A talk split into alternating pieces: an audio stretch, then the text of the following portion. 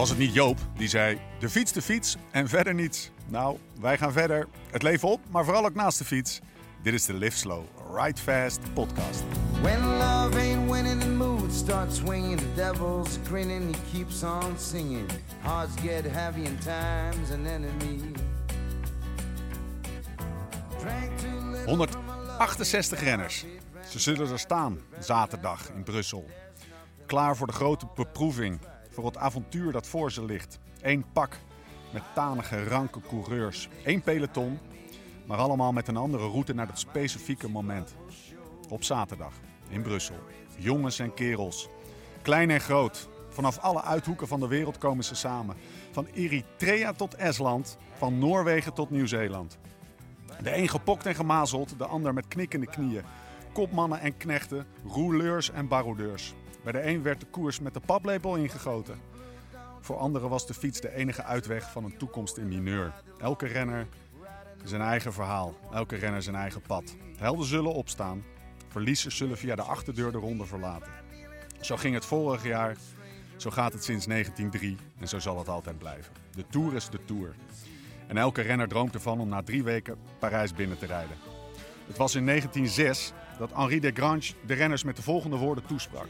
Vlak voordat ze aan hun tocht naar de eeuwige roem zouden beginnen.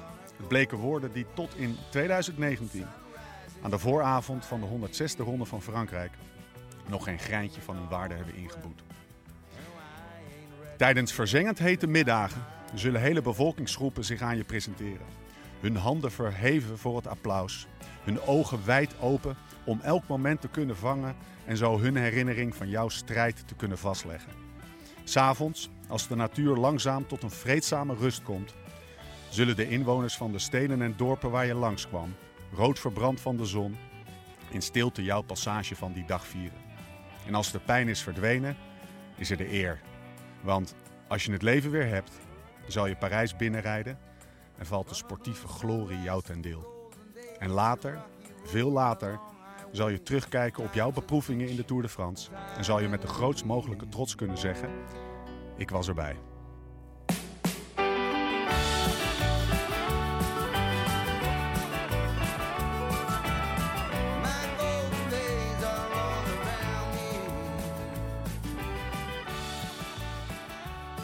Het is de hoogste tijd voor de Tour 2019.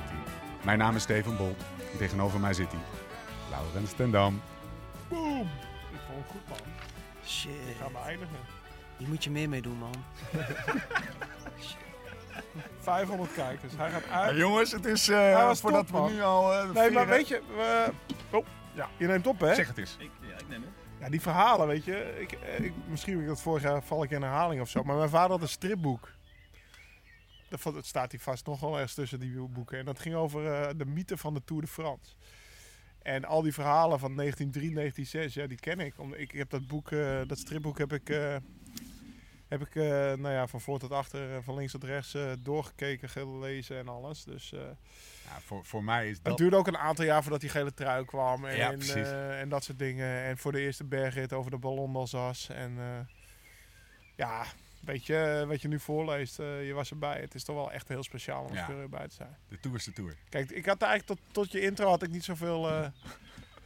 speet het me niet zo dat ik er niet bij was. Maar nu vind ik eigenlijk best wel kut. En bedankt, jongen. Ja, graag gedaan, dus jongens. Ik zit hier met 2 renners die eigenlijk in de Tour hadden moeten zitten. Die ik net een beetje warm heb gemaakt voor diezelfde mooie ronde. Hoe anders is renner 1, Laurens? Hoe anders is dit nu voor jou? Dit is dan wel heel anders. Ik ben gisteravond gaan kamperen met de kinderen. Ja. En normaal zou je morgen weggaan of zo? Normaal zou ik het is vandaag. Nee, vanavond, dinsdag. Ja. Bij Sunweb gaan ze een dag eerder al. Nicky gaat morgen. En Kees die gaat vanavond. Dus dan was ik vanavond al weg geweest. Was na het NK, zeg maar, spullen inpakken. Uitpakken, inpakken, wassen en weer weg. En nu ook. Alleen dan met de camper. En dan... een nachtje gekampeerd in het Robbenoordbos. 9-to-5 camping, zeg. Ja, precies. Ja. Wat heb je gedaan? Kort avontuur. Nou, de kinderen hadden studiedag. Maandag, dinsdag studiedag. En gisteren wilde ik nog goed losrijden.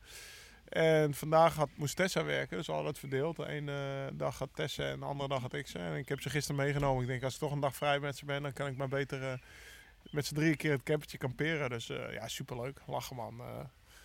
ja, als je een keer met z'n drieën samen bent, dan gebeuren er toch andere dingen dan... Vertel eens. Ja... wanneer was het? Let's get into specifics here. Ja, nou ja, die oudste van me, die was heel ver in het bos aan het spelen. Die moest opeens kakken. Dus die kwam naar me toe gerend. Papa, ik moet poepen. Ik zeg, ja, daar zijn de wc's. Weet je wel, was helemaal aan de andere kant van de camping. Maar ik denk, nou ja, het zal wel goed gaan. Maar toen was ik dus in het bos gelopen. Want die jongste was nog eens eentje in het bos, bij wijze van spreken. Dus ik denk, nou ja, ik moet toch, die kan natuurlijk niet alleen in het bos achterlaten. Dus nou, ik was 10 minuten met hem aan het spelen. En toen hoorde ik een beetje hard gehuil vanaf de camping komen. Was Jensje bij de camp en dat was een ongelukje geweest. Want ja, het was zo ver en hij kon de wc niet vinden. En, dat. Nou ja, en normaal met ongelukjes, laat ik het zo zeggen, dan gaan ze naar mama toe. Ja. Nu zijn we maar met z'n drieën. Alleen papa Lau. En het schept toch een andere band. Ja, als je iemand zijn kontjes, zijn billen staat af te vegen, zeg maar. Meer op de camp in... Ja, dan is die tour ver weg, hè? Ja, die tour... Ja, nee, ik heb geen seconde aan de tour gedacht, nee. Dus... Maar dat is allemaal goed gegaan. En daarna superleuk hutten gebouwd. Ze mochten van mij in de hut slapen. Maar uiteindelijk wist toch dat ging niet gebeuren. Maar ja, dat soort dingen. We hebben een leuk dagje weg zijn geweest. Mooi man. Niet maar de tour was ver weg. Nou ja. Het heeft dus ook zijn voordelen. Nou, de laatste keer dat ik de tour niet reed...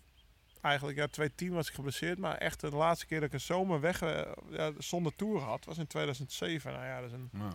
Dat is nog voor de podcast, zeg maar. Voor internet, bij wijze van spreken. Ja, voor internet, voor 4G. Dat was een andere tijd. Ik weet nog wel, dan zat ik op een camping in Zuid-Frankrijk... 2 dagen zo met mijn rug achter een tent de Mistral te ontwijken, zeg maar. Dat was ook niet alles. Maar ik heb weer een zomertje vrij tussen 2 haakjes.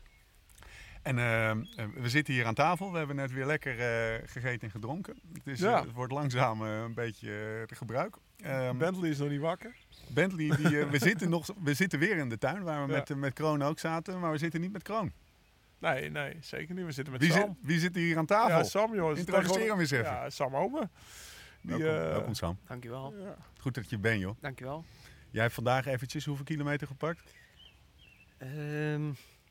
Volgens mij waren het uiteindelijk 172. Ja. Maar dat klinkt heftiger dan dat het is. Nou... Het was vrij wind tegen. Het was wind tegen, ja. Maar ik heb er een dagje uit van gemaakt, want ik ging niet zo hard. Nee, maar voor de luisteraars, je bent herstellende van een breuk in je heup. Ja, wel op een gunstige plek, dus... Ah, oké.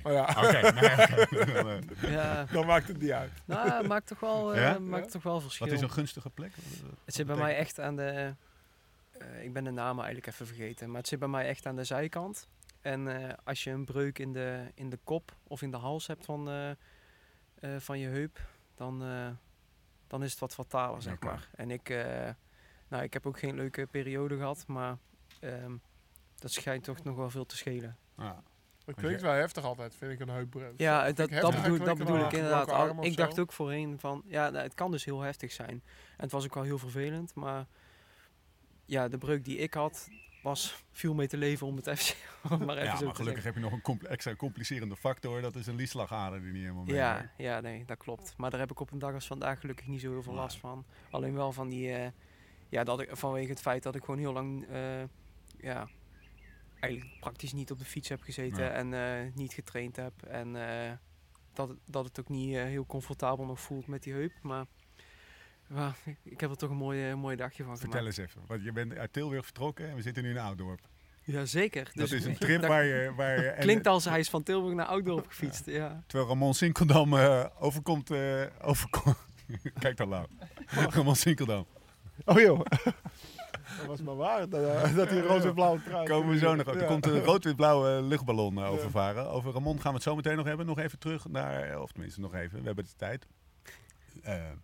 Tilburg, Oudorp. Jazeker. Zit jij gisteravond dan op Strava een routetje te bouwen? Jazeker. Uploaden op je Garmin. Ja. Is dat dan de snelste route of de mooiste route? Mijn Sigma. Of je Sigma.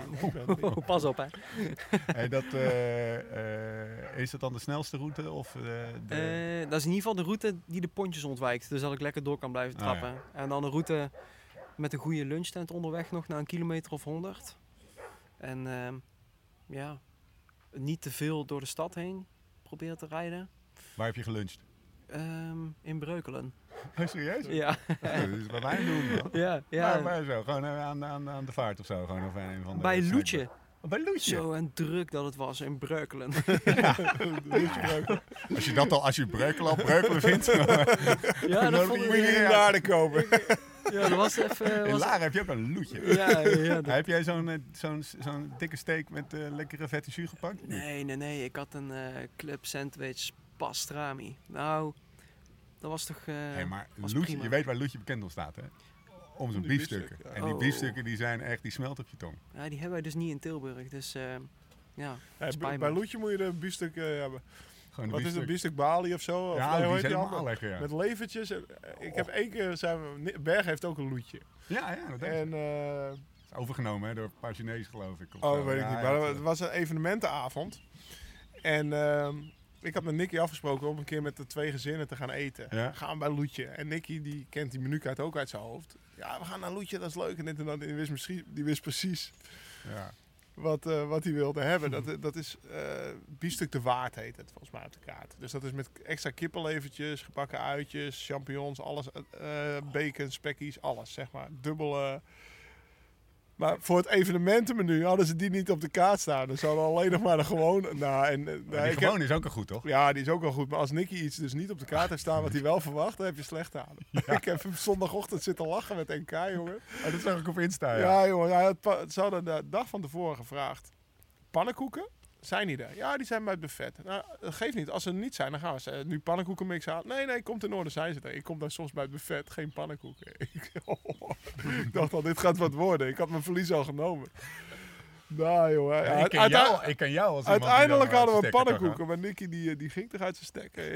Ja, ja. Hij zegt, dat is toch slecht? We hebben het gisteren gevraagd. Er wordt gezegd, ja, weet je wel. Anders hadden we het zelf gehaald. Pannenkoekenmix, dat was een spar om de hoek. Ja. En dat is er niet. En wij hadden altijd pannenkoeken voor de koers. Dat kan toch niet? En dat meisje zei, oh, moet ik even vragen? Ja, moet ik even vragen? Op alles wat ik zeg, moet ik even vragen, zegt hij. Geef nou gewoon eens antwoord. Ja, we hebben geen pannenkoeken. Je hebt toch wel melk, ei en bloem? Zo ging het, hè? Ramon ernaast. Ja, ik ben geen kok. Het zijn pannenkoeken, zegt hij. Ja. Dus nou ja, oké, zo zat hij daar ook bij Loetje Bergen, zeg maar.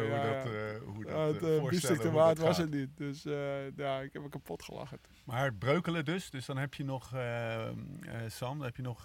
69 kilometer gedaan. Ja, zeker. Hoe laat vertrok je? Want je was hier om 6:00? Ja, ik ben om 9:30 thuis weggereden. Is gewoon wel zo, ja. Dus te genieten op de fiets. En ik heb een uurtje in Breukelen gezeten. Dus... Het is net je hele Brabantse accent dan weg. Zo, ja, ik durfde daar geen Brabants te praten. Nee, echt niet. Ik heb netjes mijn woorden afgemaakt. En, zo, ben jij even gek geworden? Zaten ze ook met rode broek op het terras of niet? Nou, geruite sokken. Ik was een beetje de vreemde eend in de buiten. Zat hij daar in zijn lycra. Mooi man. Ja. Mooi. Maar lekker genoten, lekker gegeten, mooie dag gehad, ja. Maar is dat iets waar je dan gisteravond echt naar uitkijkt? Want zit je nog een beetje op de fiets in de afgelopen dagen? Of was dit wel echt een... Ik zit een beetje op de fiets, ja, maar dat is 50% mijn stadfiets en 50% de wielerfiets. En omdat de eerste dagen, of zeker in het begin van de maand, moest ik gewoon echt niet vallen of moest echt niks. Nee. En afstappen was ook nog best wel gevoelig. En dus reed ik eigenlijk met de wielerfiets vooral binnen op de rollers. Maar ja, daar heb je... Ja, dat was ook niet langer dan een half uur. Dat heb je ook zo gauw gezien. En dan krijg je natuurlijk nu ook niet naar een doel toe of zoiets dergelijks. Dus dan is het lekker op de stadsfiets een beetje nog rondfietsen om wat bezig te blijven. En dat was de enige manier waarop ik mobiel was. Omdat ik mocht dus niet lopen. Tot gisteren. Ja. Gisteren liep je nog met krukken. Ja. Gisteren ben ik in het ziekenhuis geweest en ben ik ontslagen van mijn krukken. Het was een kleine feestdag. Ja. Meteen kraantje papi op, dansje maken. Kraantje papi, ja, ik heb er nog niet veel, maar je hinkt nog steeds wel een beetje, toch? Niet. Het is al beter dan twee hinken, yeah. Of ja. Heb je nog last als je loopt?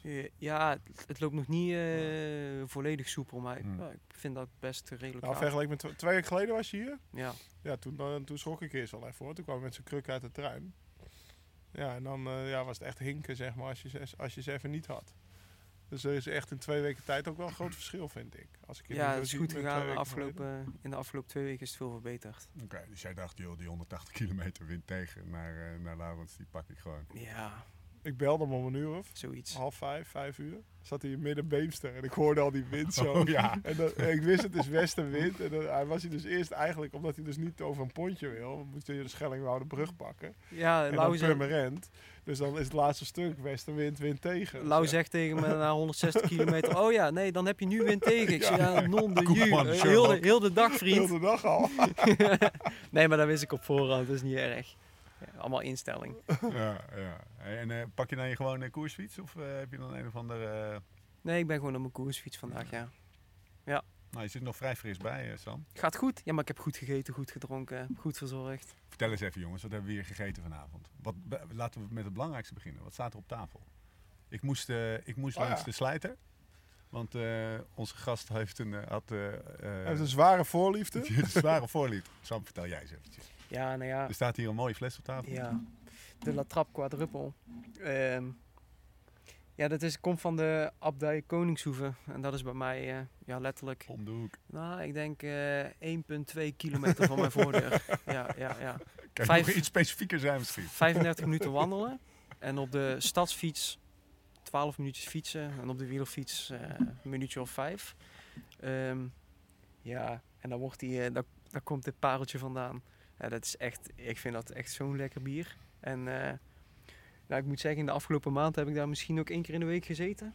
Maar dan kunt er ook heel goed lunchen vooral, hè? Dat ook. Maar ja, het is... Ze hebben ook proefglaasjes. Ja. Nee, maar dat vind ik echt ontzettend lekker bier. En door het seizoen heen drink ik eigenlijk niet zo heel erg veel. Of ja, heel erg veel, gewoon bijna niet. En toen was ik dus 2 weken... Ja, Lau en ik hadden... een soort van deal van na het seizoen of...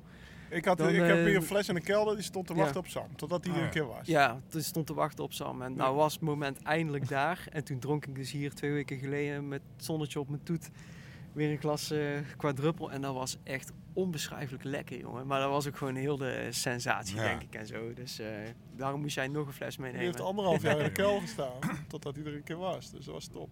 Ik heb hem een keer gehad of zo. En ik wist, Sam die vindt La Trappe Quadrupel. Hadden we een keer op de kamer over. Hij zei, dat vind ik toch echt lekker bier. Misschien omdat je er ook gewoon... Ja, het is natuurlijk... Ik had er ook een recept bij gezet. Want het is ook van dat kookbier, hè? Ja, het is echt van een donkere stro... Het is eigenlijk... We hadden het er vanmiddag ook, of toen hij hier was. Het is eigenlijk echt bier ook voorbij de open haard. Hè? Dit zomersbier, het is 10% alcohol. Hij slaat wel een beetje aan. Dus je wordt er een beetje warm van. En een beetje zwoel van binnen, weet je wel. Ja. Podcastbier, man. Podcastbier, ja. Je gaat er goed van praten. Ja, vooral zwoel.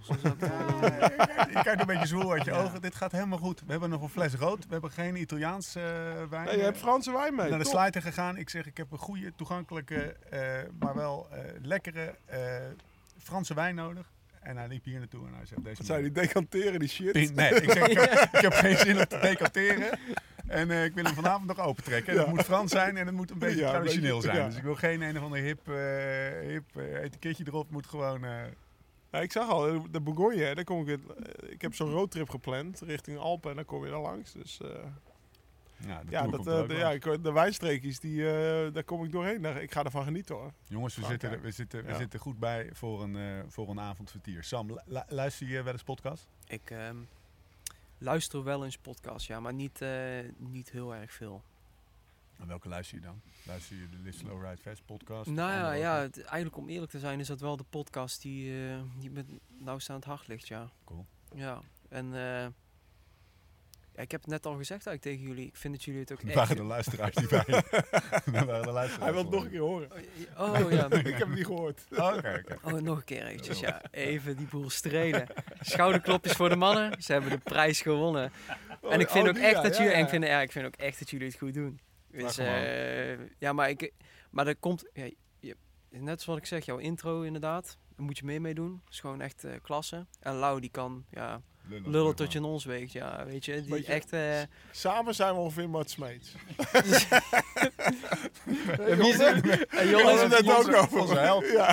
In tegenstelling tot andere mensen hier aan tafel. Die meteen een gesloten houding aannemen, maar dat geheel terzijde. Denk dan, andere podcast die je luistert? Nee, eigenlijk te verwaarlozen, ja. Lau heeft me wel eens ook aangeraden... Mark Duijden heeft ook een podcast. Die heb ik een paar van geluisterd. Het was best interessant. Universiteit van Nederland luister ik wel eens het een en ander van. Maar ja, niet zo heel erg veel. Nou, nou. Er zijn ook renners die dat kunnen luisteren op de fiets bijvoorbeeld tijdens een training. Maar dan heb ik eigenlijk, dat heb ik wel eens gedaan en had ik een half uur een podcast op staan en ik had echt geen idee waar het over gegaan was. Omdat jij met je training bezig bent? Nee, in ieder geval niet met de podcast. Ben ik toch... Luister je wel muziek? Ja, dat dan weer wel. Ja. Ja. En dan, want je traint veel alleen in Tilburg? Ja. Altijd alleen? Ja, ik heb wel vaste trainingsmaatjes. Maar dus, er zijn eigenlijk 3 of 4 verschillende jongens, zoiets. Maar nooit in een groep. Eigenlijk altijd maximaal met z'n tweeën. Ja. Is dat bewust of zoek het gewoon niet op? Eigenlijk wel. Ja, ik vind altijd... als je echt wilt trainen bijvoorbeeld, of je echt wilt trainen, je bent toch 4, 5 uur onderweg met elkaar. Je zou maar naast iemand rijden dat je eigenlijk na 2 uur genoeg van hebt, weet je wel. Ja. Moet je een of andere lulsmoes verzinnen van ik heb last van mijn knie, ga naar links. Of weet je, dan zijn 4 uur lang, hè, maat. Ik moet nu blokken doen. Ja, ik moet even blokjes doen. Ja, zoiets inderdaad. Ik voelde me zo goed, daarom heb ik niet gewacht. Nee, dus ik ben daar vrij selectief in. Ja, en ik heb wel mijn vaste maatjes. En dat is echt, dat is gewoon super chill. Maar, ja. Maar selecteer je die dan op, ongeveer... Ze komen bij mij langs en dan... Ze zijn er gewoon. Vallentagecommissie. Maar is dat dan meer voor het sociale aspect of gewoon omdat ze hierbij kunnen houden? Het sociale aspect, ja, en ze kunnen ook wel gewoon redelijk trappen. Ja. Maar... nee, dat is vooral het sociale aspect, ja. 5,5 uur is wel lang. Er zit iemand tegenover je die juist van de groepen is, hè? Jij zegt, je bent juist, het motiveert jou. Ik maak er wel gebruik van. Ja, zeker. Maar bij ons, bij NAB, misschien is het omdat we Noord-Hollanders zijn, mag het ook wel eens knetteren, weet je. Ja. Dan knettert het, en dan wat dat betreft, even goede vrienden. Ja, maar ook knetteren bedoel je qua, dat het een beetje mot is tussen elkaar. Ja. Beetje afzeiken. Ja. Want het enige wat ik wel mis, is dat als je echt met zo'n groep als NAB bijvoorbeeld op pad bent, je hebt wel gewoon veel meer dynamiek. Dus ik weet niet of jullie ook wel eens een beetje spelen in de zin van elkaar eraf rijden of wat dan ook. Altijd. Dat mis ik wel natuurlijk. Het is dat zou ik eigenlijk ook wel best wel cool vinden om met meerdere mannen en dan, zoals we bij de Rabobank Development Team ook wel deden, gewoon koers maken halverwege zonder dat iemand het verwacht en ben je vertrokken voor de rest van de dag. Soms is dat echt keileuk. Ja. En, dat heb je niet zo op dit moment. Gaat zo'n 4, 5 uur ook sneller voorbij, kan ik me voorstellen. Ja, maar ook de buiten, weet je. Gisteren, ik was mijn training klaar na 3 uurtjes. Zaten we hier toch nog met 4 man in de tuin koffie en appeltaart te doen. Ja. En ik weet niet wat er... Ik was volgens mij koffie aan het zitten, maar dat ging er weer even op van... want ze zitten regelmatig hier en Ramon die moet bij wijze van spreken ook bij hem... Wordt dan wel een beetje bijgehouden wanneer hij een keer thuis de appeltaart regelt, weet je wel. En dat gaat dan zo direct. Iemand heeft een boekje bij jullie. Bij wijze van... En Tessa die zegt, dit gaat zo direct. Als dit nou... Want Tessa heeft natuurlijk 15 jaar in Limburg op een scholengemeenschap gewerkt. Ze zegt, als dit in Limburg... Of als je hier een Limburger bij zit, denk je, die hebben slaande ruzie, weet je wel. Maar daarna is het even goed. Je hebt wel gelijk. Oké, volgende keer bij mij, bij wijze van. Of weet ik veel. Dus dat... dingen worden heel... Ja, soms dat ik er zelfs nog wel van schrik. Heel direct, duidelijk met elkaar uitgesproken. En dan is het ook weer klaar. En dan... En je hebt natuurlijk ook 15 jaar in Maastricht gewoond. Ja. Je moet er even wennen een paar jaar. Ja, zelfs soms als ik Reinier en Nicky onderling op praten. Maar die kennen elkaar al vanaf hun 16e, weet je wel. Ze weten precies wat ze aan elkaar hebben. Ja. En als er iets even niet zint, dan... dan hebben ze het er even over onderling. Nou ja, oké, je hebt eigenlijk wel gelijk. Nou, klaar. Waardoor je ook geen mot hebt, want het is klaar. Ja, het is dan ook klaar. Nee. Ja. Het blijft niet doorsudderen. Nee. Nou ja, we hebben 2 podcasts met Ramon gedaan. Er is 1 online gegaan. Dus, nou ja, Ramon die kan niks verbergen. Als Ramon pissig is, dan is hij pissig. Dat zie je direct aan hem. En dat weet jij ook wel van Ramon. Je hebt ook nog wel met Ramon in de ploeg gezeten. Ik heb zeker met Ramon in de ploeg gezeten. Als Ramon s'avonds aan tafel een keer gepest werd en het zinde hem niet, dan vuur uit zijn ogen en dat vond iedereen ook wel weer grappig natuurlijk. Ik heb ooit een keer niet een van de eerste. Ik denk, toen kende ik hem een weekje of 3, was wel in november. Sinds ik was ik dus net nieuw in de ploeg.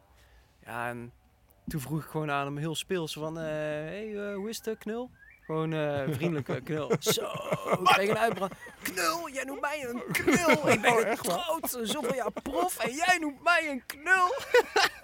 Zo, sorry hoor. Knul is een Tilburgs formulier. Ik dacht, ik breek even het ijs. Nieuwe vrienden bij de ploeg maken. Nou, dat was gauw voorbij. Dat was meneer die van gediend. Oh, Ramon, joh. Deze wist ik nog niet. Nou. Mooi man. Cultuurverschillen in zo'n klein kikkerlandje. Ja, dat is mooi toch. Als wij. Kerels onder elkaar. Maar ja, het was er wel direct uit. Dus ja, het was niet dat hij dacht van... hé, die gast noemt mij knul. Dan ga ik wel over een maand nog eens even onder de neus wrijven of zo. Nee, dat was... ja. Oh, zo. Ja, mooi. Zo goed bedoeld, maar zo afgestraft. Ja. Hé, trouwens. Er komt tijdens de tour... er komt mooi boy koffie. Nee, joh. Ja, van magistralen. Oh, serieus? Ja, serieus. Hij heeft een mooi boy koffie laten maken. Of ja, laten maken. Het is gewoon een variëteit, maar met als naam mooi boy. Maar hij deed toch ook iets met die... dat moet ik natuurlijk hij doet man met bril. Maar ja, kijk, de bijnaam mooi boy is niet geclaimd, zeg maar. Nee. Dus die hebben snel... Dus, uitnutten die af. Uitnutten die af. Mooi boy koffie. Doet het lekker op Insta. Dankjewel. Dankjewel, Ramon. Beter dan de gravelgrinder waarschijnlijk. Dus, ik denk dat ze in Breukelen er ook wel een bakje van extra hebben. In ieder geval in Brussel is hij... volgens mij komt er een barbier met, koffie. En die komt daar mooi boy koffie schenken. Mooi. Hey, de Tour komt eraan. En we zijn er onder een paar dagen. He? Dus we hebben niet gezegd, we gaan... nee, we gaan 5 keer, denk ik. Ja, of niet? Lijkt me een mooi plan. 5, misschien als de Tour het... Misschien als de hel losbreekt. Dan zijn we er. Ja, je weet nooit wat er gebeurt. Dus geen vaste dagen, maar we gaan er zijn. Ja, gaaf. We zijn er deze week met de wielenpodcast zijn natuurlijk flink... er zijn er veel. We slaan achteraan in de rij, want ik heb ze allemaal al geluisterd. Dus deze week zijn we mooi... zijn we de laatste? Maar joh. Ik rijd de eerste week de Ronde van Oostenrijk. Ja. Nou, ik hoop dat ik veel kan zien. Maar ja, het is natuurlijk niet zoals vorig jaar. We hadden een podcast vanuit de Tour. Ik bedoel, ik was daar als renner. Dat was toch een andere invalshoek. Ik sta nu toch wat meer aan de zijlijn. Maar ik denk wel dat we ons eigen ding gaan blijven doen. We gaan elkaar, hebben we net afgesproken, ook in Frankrijk nog zien, hè? Ja, we gaan elkaar... Nou ja, ik ga dus die roadtrip naar Frankrijk doen, naar de aftertappen. En jij bent er ook. Met een helikopter vlieg je volgens mij... Vlieg je met een helikopter? Ja, dat ook. En jij komt lauw op aan. Ja, joh. Want we hadden het net gezien. Ik zat al... Gisteren kreeg ik het routeboek van de NOS door. En ik dacht, shit. Of ja, shit dacht ik niet. Maar ik dacht, ik moet de 25e bij de finish zijn. En dat is altijd gewoon gedoe. Zeg maar, bij de finish komen. Ik bedoel, op je fiets al kun je nagaan als het met de auto is. Ik heb wel een sticker op die bus, maar... Dat is echt ellende. Ja, dat is gewoon ellende. Dus als jij me een liftje kan geven met die helikopter... en ik sta daar aan de finish met Danny Nelissen. In mijn achtertuin. Ja, dat lijkt me wel stoer. Dat ik de avond van tevoren zeg... Jongens, maak je om mij niet druk. Ik kom er wel. Mensen van Skoda, we gaan het fixen. Zullen we even twee dingen uit de actualiteit pakken? NK. Hoe was je NK? Ja, Brommer, hè. Ik heb je gezien, man. Daarom. Weet je wat het was? Er was een kopgroep van 9 man weg. Met niemand die ik echt kende. Nou, en in het peloton zaten gewoon een aantal vrienden van me. Nou, ik ging sowieso die koers niet winnen. En dus als het gat dicht kwam, was het goed voor en Ramon, en Kees, en Nicky. Ja, 2 van de 3 zaten gisteren in de tuin en Nicky was ik ook mee aan het trainen. Dus ja, mijn trainingsgroep, als je het dan toch hebt over Sam heeft 3-4 man. Stel je voor, het was goed voor hun geweest. Had hij daar ook een handje voor uit gedaan. Dus spreek je dat van tevoren dan af? Of is dat iets gewoon... Nee, eigenlijk hebben we van tevoren gewoon gezegd koersen. Maar ja, het werd 9 minuten. En ik denk achteraf ook, weet je, vind ik Fabio Jakobsen gewoon een waardig Nederlands kampioen. Nou, weet je. En we hadden het van tevoren wel al over, het zou wel zo'n Emmer-scenario kunnen worden. Er reed een kopgroep volgens mij toen zelfs bijna 15 minuten weg. Ja. Wilde niemand rijden en toen had je nog een grote ronde voordat we op de rondjes zouden komen. En bestond het gevaar dat wij als peloton te laat op de rondjes kwamen, zodat we een ronde waren gedubbeld al door de kopgroep. Ja, dan kan je de koers niet... Dus toen is op een gegeven moment werd Langeveld kwaad. Die vond het gewoon... Die ging in principe, want zeiden ze ook, dat is allemaal verzeg, maar in principe was hij gewoon boos op de hele situatie. Dat het NK zo weggegooid werd en die ging toen op kop rijden. En uiteindelijk werd Nicky daar nog kampioen ook. Die won daar toen die sprint in de regen. Was een lange, zware koers geweest. Want Sebastian reed zo hard en de motor reed er ook wel best wel dicht voor. Dat was wel jammer dat het zondag minder... Het was al in het eerste halve rondje dat we op kop reden. En toen werd die motor weggejaagd. Dat vond ik nu wel een keer jammer. Nu reed ik een keer op kop, weet je. Maar hoe gaat het dan, Lau? Doe je het vanuit jezelf? Dan? Ja, ik wil wel zeggen hoe het gegaan is, weet je. Ik ga naar Ramon toe, ik zeg, zal ik op kop gaan rijden? Ik zeg, het is voor jullie allemaal goed, weet je. Nou, ik ga jou niet aan het werk zetten, ik zeg, weet je, dat zei hij. Ja. Ik zeg, nee, ik bied het nou toch ook aan? Ik zeg, zo. Ja. Ik bied het je toch aan? Ah, nou, Laurens.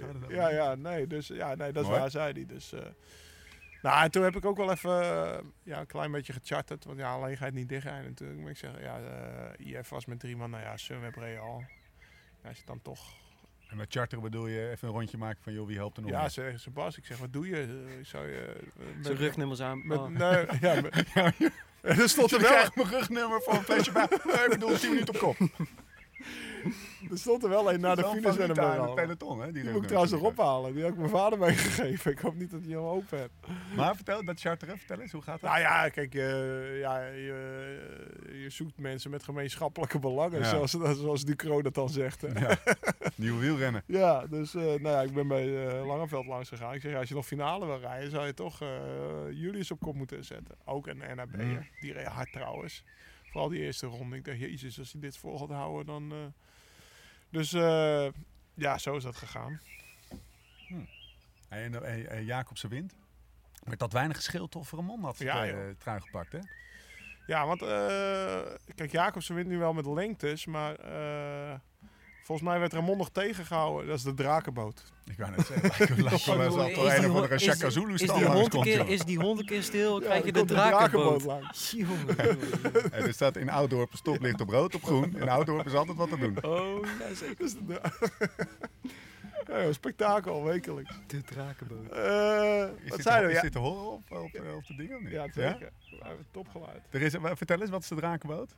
Ja, je moet even vertellen hoe je woont. Je woont aan een vaart. Ik woon aan een Hoornse Vaart. Jonne die moet altijd meteen gaan zwemmen met mijn jongste. Hij heeft zijn zwembroek nog aan. Nee, ik woon aan de Hoornse Vaart. Dus aan het, dat is de vaart tussen het centrum en het Noord-Hollands kanaal. En hier verderop is een roeivereniging. En die hebben ook een drakenboot. Met het gommel. Ja. Die roeivereniging is 200 meter verderop aan de andere kant. Never a dull moment. Nee, dus die komen af en toe langs. Terug naar de koers. Ja, Ramon. Ja. Hij had snelheid. Nou, hij ging echt wel aan. Van Poppen ging heel vroeg aan. En ja, volgens mij wilde hij hem op misschien 75 meter voor de meetpas inhalen. En toen moest Jakobs eigenlijk ook nog komen. Voor hetzelfde geld gaat Jakobs achter Ramon aan. En heeft hij nog minder... ik heb Ramon eigenlijk naar de finish bijna niet gezien, want die was zo kwaad. Ja, dat kan ik me voorstellen. Volgens mij is hij nog zelfs naar de jury gegaan. Hij was gewoon uit pure frustratie, zeg maar, wat er gebeurd was. En toen zag ik hem even, een kwartier later of zo, 20 minuten later. En hij was nog steeds niet bedaard. Maar gisteren was hij al goed bedaard. Gisteren kon hij lachen en doen en het was wel goed gezakt, zeg maar. Dus dat was goed om te zien. En Kaag gekeken, Sam? Ik heb het gezien, ja. Kijk je dan het laatste uurtje en denk je, joh, zak hem erin? Of is het gewoon de hele koers gekeken? Nee, het laatste uurtje en, nu gezien, ja. Ja, niet heel de koers gezien. Dat is niet een hele spannende... rit, hè? Nee, het was wel vrij... Nou, wel in principe dat die kopgroep was best een eind vooruit. Dan is het toch altijd eventjes afwachten hoe dat gaat uitpakken. Maar volgens mij begonnen die mannen begonnen redelijk gauw volgens mij aan te vallen en zo. Dus toen was het wel duidelijk dat het een sprint ging worden. Ja, die laatste ronde zag je dat wel. Maar echt, jongen, we hebben moeten rijden voordat... Ja, precies. Op een gegeven moment, de eerste ronde reden we 2,5 minuten af. Ik dacht, nou, dat is top. Weet je wel, dan gaat het snel. Dan ben ik ook vrij snel klaar hier met oprijzen. Ja, maar ja, zo denk je wel. En toen de volgende ronde 50 seconden, weet je. Ik denk, was nog 3 rondjes, 3 keer 50 of nog 2 rondjes. En ja, met 50 seconden per ronde eraf rijden gingen we dat niet redden. Dus toen kwamen er weer mannen bij en er zaten nog frisse mannen in het peloton. Maar laat ik ook vooropstellen, dat ik net te denken. Kijk, stel je voor Ramon of Julius of...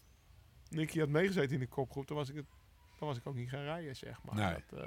Nee. Zo ver liepen die vriendschapsmannen wel. Ja, joh, ik lag met Ramon op de kamer, weet je. We hebben nog... die werd ook wakker trouwens, dat is ook een verhaal.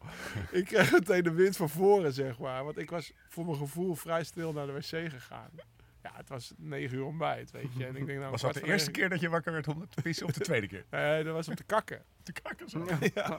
Maar Ramon lag net met zijn hoofd naast de deur. Dus je moet toch doortrekken, weet je. Dus daar was hij dan wakker van geworden. En hij werd wakker. En het eerste wat hij zegt... die lucht van jou, zegt hij. Ik heb 2 Tour de France met je gedaan als roomie, zegt hij. Die lucht zal ik nooit vergeten. Ik kom meteen helemaal terug. En toen had hij een heel betoog over een of andere ploegmaat van hem, die ik straal voorbij zal lopen in de stad. Ik zou niet weten, Olivier Lecac. Lecac. Wat is in de name, ja. Ja, hij zegt, ik heb een roomie, daar lig ik altijd samen bij Olivier Lecac. En die is ook altijd vroeg wakker. Maar die is zo stil als een muis. En dan is hij naar het ontbijt. En dan heb ik niks gemerkt. Heeft hij ook gekakt. En toen moesten die pannenkoeken nog komen. Dat was mijn dochtertje wel, jongen. En toen moesten we zelf... Ja, weet je, we deden alles zelf een beetje regelen. Die fietsen op het dak en die wielen en die kaderplaatjes en die nummers nog. Het was... Ja, maar toch, als Ramon ervan wakker wordt... En vervolgens niet meer kan slapen of wat dan ook, dan is het wel serieus. Ja, dat is ik weet eigenlijk niet eens of ik bij ons bij me op de kamer heb gelegen, maar ik heb in ieder geval van verhalen gehoord dat het echt wereldkampioen slapen, weet je wel.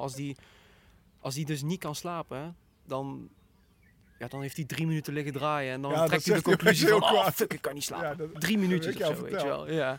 Dan lig je zo 2 minuten stil en dan hoor je opeens naast je, kut, kan niet slapen. Ja, 2 minuten, het is licht uit, weet je wel. Maar hij heeft nu ook zo'n horloge op, weet je wel, om je slaappatroon te meten. Ja. Dus op zijn telefoon. Dus op de heenweg zat ik ook samen in zijn auto, reden we in kolonnen daar naartoe, zodat die auto's samen geparkeerd stonden. Dus ik zat bij hem voorin, weet je wel, waren we nog een beetje aan het lachen. Ik zei, nou laat die sleep app eens zien. Dan zie je ook overal 10:45 wakker, 2 minuten. Weet je wel. Diepe slaap, vet lang. Ja, dat was al echt een lange nacht. Hoe laat ging ik toen slapen? Dan zie je er staan 20:50. En toen werd hij om 7:40 wakker. En dan had hij zo'n nacht gemaakt. Ja, echt, joh, die gast. Hoe lang is dat geleden? Ja, maar toen was ik echt kapot. Oh ja, de nacht ervoor, 9,5 uur. Ja, die gast die slaapt. Ben jij slapen, ochtendmens, Sam? Nou, ik ben op zich wel een ochtendmens, maar ik ben echt niet zo'n slaper. Nee. 2 minuten totdat ik in slaap val, nou, dat is... dat is lang geleden dat gebeurd is. Ja, omdat je doet er langer over, bedoel je? Oh, ja, zeker. Ja? Ja. En slaap je lang? Is het nee, helemaal niet. Nee.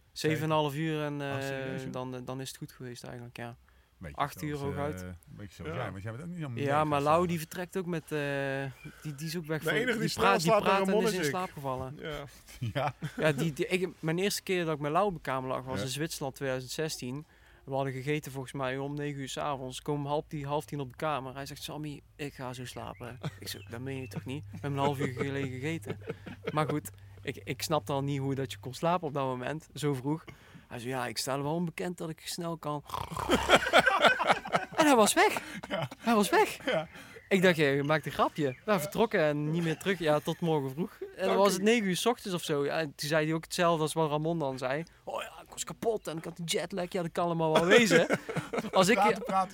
Als ik een jetlag heb en ik ben kapot, dan gebeurt dat niet, hoor. Zo, dus. Dat is wel makkelijk als je dat hebt. Dank werd altijd zenuwachtig als hij bij me op de kamer lag. Want die ging dan de dag van de Amstel of zo. Wel trusten, licht uit, bam, slapen. En Lau slaapt al, weet je wel. Ik moet ook slapen. Ja, echt al. Nee, ik kon toen nog wel de conclusie trekken van... Ja, Lau slaapt al, maar dat slaat helemaal nergens op. Ja. Dus maak je geen zorgen. Ja, ik vind... Het is wel... Heb je dat altijd al gedaan, zo kort te slapen? 7 uur? Nee, je dat kan ik... Gewoon juist als je zoveel traint, joh, dan moet je toch... Ik snap, ja, soms... Dat is echt niet mijn sterkste punt. Dat is echt soms wel lastig, ja. Maar rij je er ook minder hard om? Dat weet ik dus niet. Daar heb ik echt geen idee van. Maar, als Ramon een keer een nacht slecht slaapt, dan is hij ook niet te genieten. Oh nee, als ik 1 nacht slecht slaap, dan is dat is verder echt geen impact. Dat heeft geen impact. Volgens mij is dat ook wel eens vastgesteld, is een onderzoek. Nee, maar Tom is ook Tom zijn vader. Die heeft heel weinig slaap nodig. Ligt vaak alleen, maar als hij 6 uur slaapt, vindt hij het ook prima, zeg maar. Of die maakt zich in ieder geval niet meer druk om, want hij weet gewoon. 6 uur. Ah. Dat is voor mij genoeg. Zijn vader die heeft zijn hele leven nooit meer dan 5 uur geslapen, geloof ik. Wow. Killer. Ja, dat is wel handig en zo. Dat lijkt me relax, man. Ja. Jonne, hoeveel slaap jij? Hey, oké. Het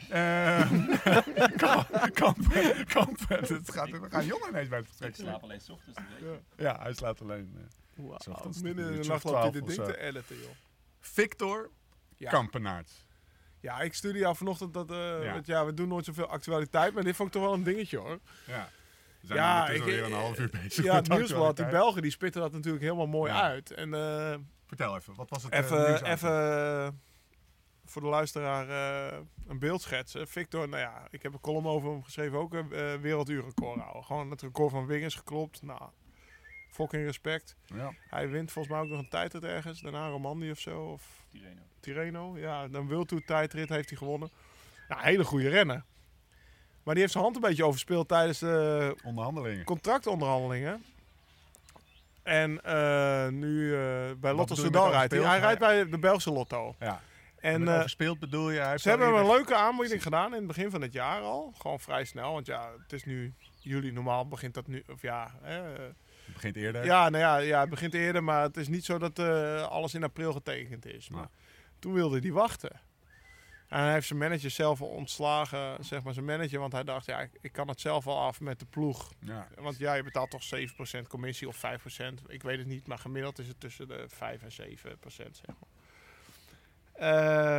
Ja, die wil ik liever niet afdragen. Nee. Dat gaat op een gegeven moment om bedragen. Echt wel serieuze bedragen, zeg maar. Hij dacht, ik zit zo geramd bij Lotto Soudal, ik voel me er zo thuis. En ik heb ook nog aanbiedingen van andere ploegen. Maar ja, nu gaat opeens gerucht dat en Gilbert en John Degenkolb naar Lotto Soudal gaan komen. Omdat ook Ties Benoot weggaat. Dus er is opeens budget voor... dus dachten ze, dat is wel een heel mooi koppel voor in het voorjaar.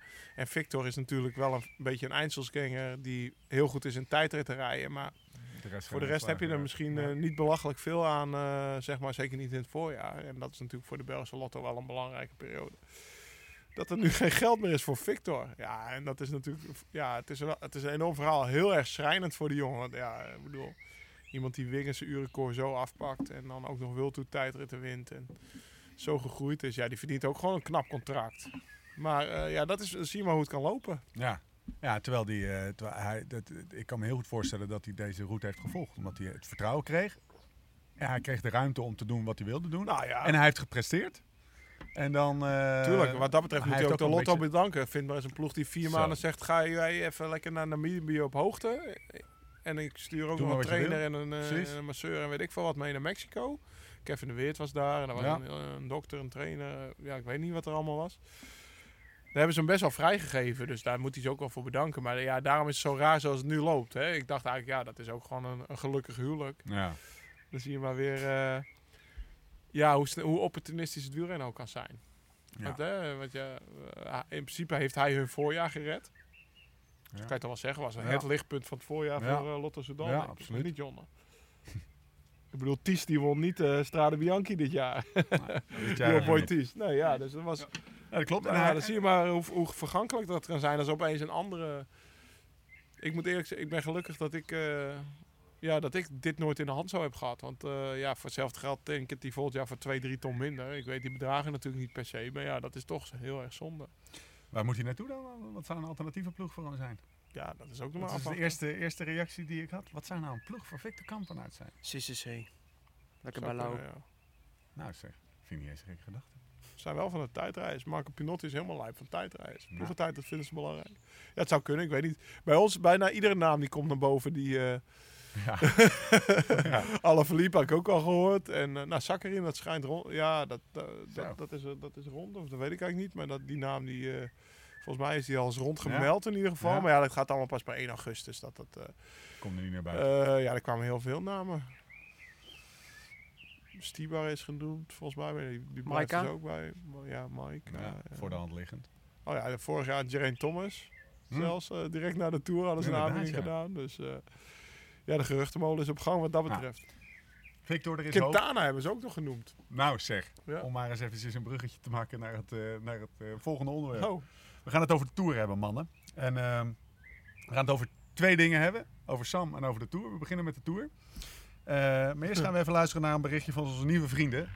Die gasten die onze helikopter, jouw helikopter gaan regelen, hopelijk. Nou, dat lijkt me wel gaaf. Ik heb nog nooit een helikopter gezeten. We gaan hem morgen bellen. We gaan even luisteren naar een berichtje van onze nieuwe sponsor. Skoda. Skoda. Al jaren groot fan van de wielersport. Sterker nog, al 16 jaar officieel partner van de Tour de France. Daarnaast levert Skoda ook alle materiaalwagens aan, bijvoorbeeld Team Sunweb.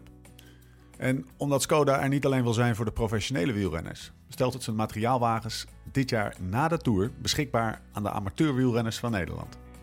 Stel je voor, de fiets staat voor je klaar, lekker je hand opsteken voor een bidonnetje. Niks geen binnenbandje met bandenlichter in je achterzak. En aan het eind van de dag kan je na een vers klaargemaakte herstelshake of je koude biertje zo op de massagetafel gaan liggen. Leven als een prof. Dus wil jij met je wielervrienden een hele zaterdag fietsen als een prof, inclusief materiaalwagen, masseur en mechanieker? Meld je dan nu aan op skoda.nl. Ik kijkend naar het parcours zie ik 1, 2, 3, 4, 5, 6 sprintetappes, Lau en Sam. 1 punch aankomst, 3, 4 heuveletappes, 2 bergetappes zonder aankomst bergop en 1, 2, 3, 4, 5 bergetappes met aankomst bergop. Vooral die derde week. Uit welke toergids heb je dit? Uit die van jou. Uit die van jou. Als een of andere surf doet, die gaf buitengewoon scherpe analyses. Ja, want ik zie ook de Pro Cycling heb je ook liggen, zeg maar. Toch? Ja, zeker. Dus, dat is voor mijn feitjes. Toergidsen, Twee. Dat is wel...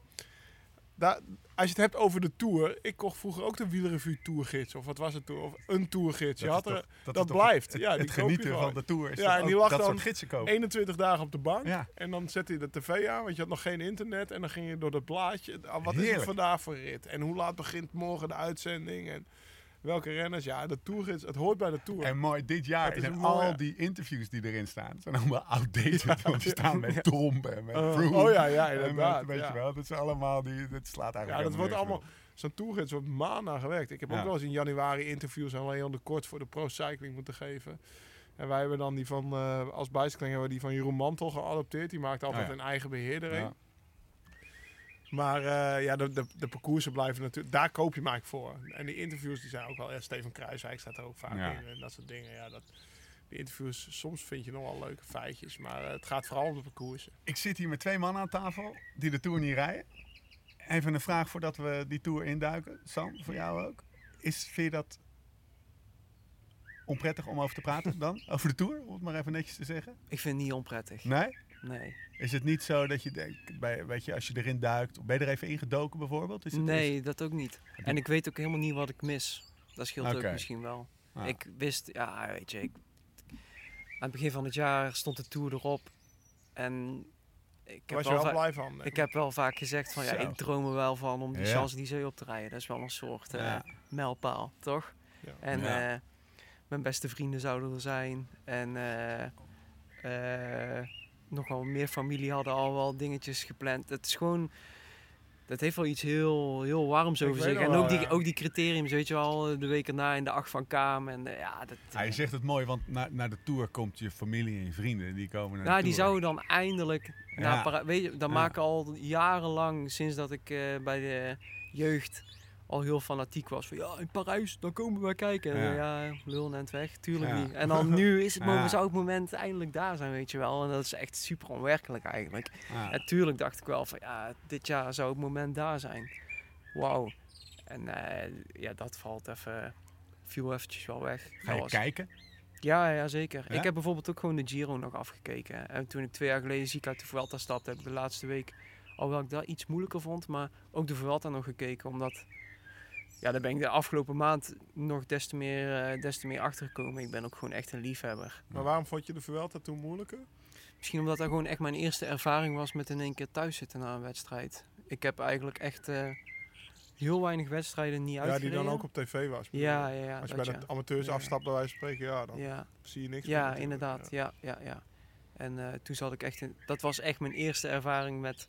Je stapt uit het circus en je bent in één keer echt helemaal eruit. En de hele trein gaat verder zonder jou. Dat was super confronterend. Ja. Dat vond ik op het begin vond ik dat best moeilijk om te zien. Maar wat is het confronterende eraan? Dat je gewoon de show mist? En dat iedereen doorgaat en jij op de bank zit? Het is heel geks. Ja, je krijgt ook geen berichtjes meer bij wijze van. Heel eventjes misschien nog. Maar dat is ook vrij gauw voorbij. Juist omdat alles zo makkelijk doorgaat zonder jou. Ja. En... het zijn zo 2 totaal verschillende werelden. Thuis zitten en daar die grote ronde rijden. Dat is echt... Dat is echt heel, heel gek. En ook confronterend, dat is eigenlijk misschien het beste woord. Ja. Maar ik wilde toch, wat ik zeg, ik had daar de eerste paar dagen iets meer moeite mee. Maar dan, ja, de liefhebber in mij wilde dan toch gewoon zien hoe dat de rest zich ontwikkelde nog aan het einde van die ronde. Dus ik kijk dat altijd wel nog, ja. Ben jij van het kamp Giro of van het kamp Tour de France? Oh nee, niet een van de twee. Nee? Ik heb nou 2 keer, ja, dit jaar natuurlijk niet uitgereden, maar ik ben 2 keer in de Giro geweest. Ja. Dat is, ja, dus ik kan eigenlijk alleen maar daarover oordelen. Hoe dat is qua sfeer, qua beleving en alles op en eraan. En dat is me 2 keer gewoon heel erg goed bevallen. Maar hoe dat de Tour is, ja, dat weet Lau. Je kan die vergelijking beter treffen, denk ik. Ja. Het is wel zo, van wat ik kan oordelen op televisie, dat de Tour gewoon nog iets extra's over zich heen heeft met... Ja, dat overstijgt onze sport eigenlijk. Hè? Dat is echt een van de grootste sportevenementen die dat er is. En dat heeft echt nog iets heel anders over zich dan al het andere in het wielrennen. En heel dat gevoel van de zomer, van de avondetappen, van die Franse Alpenkools. Ja, dat is gewoon echt net even iets anders. Ja. Dus ik kan me voorstellen dat het wel... Ja, ook om dat te rijden, ondanks de stress en de chaos die daar heel erg mee gepaard gaat, dat het wel echt nog even iets anders is, ja. Voor mij was het, weet je, als jongetje, ik heb nog nooit tijdens de Tour waren we vaak op vakantie. Nou, we hadden dan zo'n wereldontvangertje en die antenne ging door het ruitje van de auto, zodat ik dan nog Radio Tour de France kon ontvangen tijdens, weet ik veel, reden we weer naar een andere camp. Dat deed ik tijdens de Giro niet natuurlijk. Nee. Weet je, dus dat is gewoon... En als wij gingen boodschappen doen bij een supermarkt... Nou, dan konden niet lang genoeg deuren. Want die Franse grote winkels, die hadden al zo'n wand met tv's. Nou, dan zat ik daar zo. Weet je, 20, 30 schermen naast elkaar... hetzelfde tourbeeld te kijken. Want dat, ja, dat is gewoon, weet je... En ja, ik ben ook als kind wel naar de Tour eens kijken. Ik heb de Giro nooit gezien, zeg maar. Vanaf mijn 12e. Dus dat zit er op een of andere manier toch ook... in je cultuur ingebakken als Nederlander. Ja, dat is wat de Giro, en even afgezien van het parcours en van allerlei wielertechnische facetten. De Tour is in juli. En in juli hebben we met z'n allen vrij en staan we op de camping. En de camping en op vakantie zijn is de tijd van het jaar. Misschien was het ook wel zo, die periode waar Launa over praat, dat de Giro... veel minder toegankelijk was qua beeldmateriaal en dat soort dingen. Dat ook, ja. En dat de Tour als enige werd uitgezonden. En nu kun je alles bijna wel zien. Ja. Sportjournaal had je misschien een flits en dat was het. Ja. Wat is jouw eerste herinnering? Weet je dat nog? Wat zijn oude beelden die jou voor de geest staan? Veuclair in het geel.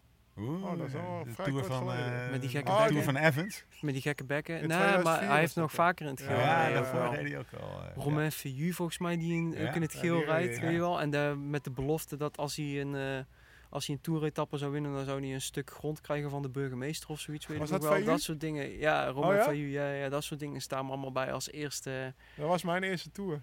2008, ja. Gaaf. Ja. Dat was mooi, hoor. Tankink die zat dan, Vuur pakt het geel. Vuur, wie is dat? Want die reed voor Argentubel, een heel klein ploegje. Ja. Ik zeg, Vuur, wie is dat? Ik zeg tegen vorig jaar, nee, al 8 koersen gewonnen. Oh, weet je wel, die kenden hem. Was dat Tankink die dat daar zei? Ja, maar die wist ook niet dat hij met Van der Poel in de koproep zat op het NK. Dus ja, wie is die amateur van Corendon die zo hard rijdt? Ja, dat is nou Mathieu van der Poel, Bram. Ah, oké. Dus dan sta ik niet wel te kijken. Nee, ja, dat is Tank. Maar een van de eerste, was. Een van de eerste dingen die me ook nog bijstaat is, dat zal ik ook nooit vergeten, die Zuid-Afrikaan, John Lee Augustin, die de afdaling van de Bonnet daar in één keer, hoogtepunt van de Tour toen. Zo. De eerste bocht die hij pakte, en hij klauterde zo als een soort aap. Ik denk, misschien was het ook dat jaar. Dat is allemaal die Tour. Ja. Mensen of die verloor daar een minuut in de afdaling, of... best veel tijd in de afdaling. En die was die zei geen woord. Nee, ik lag met hem op de kamer. Hè. Dat was een stil avondje, laat ik het zo zeggen. Dus, I go sleep, Charlie. Ja. Ik heb dat verhaal wel eens verteld, denk ik. Welk verhaal? Ja, nou ja, voor mensen op het eerste jaar lag ik met mensen op de kamer. Ik durfde natuurlijk niks te zeggen. Of ja, ik was echt heel... hummel op de kamer. Ook veel vroeg wakker. Nou, dan bleef ik wel stil. Hij sliep wel in één keer door. Maar hij had een ritueel, of we hadden een ritueel. Altijd om 10:00 op toen Eurosport had je een herhaling van de Tour. Nou, die keken we. Tussen 10 en 11. En dan analyseerde hij echt heel erg precies zijn concurrenten. Wanneer ze een gekke bek trokken. Of ze wat zwakker waren. Of dit of dat. Daar was hij echt mee bezig.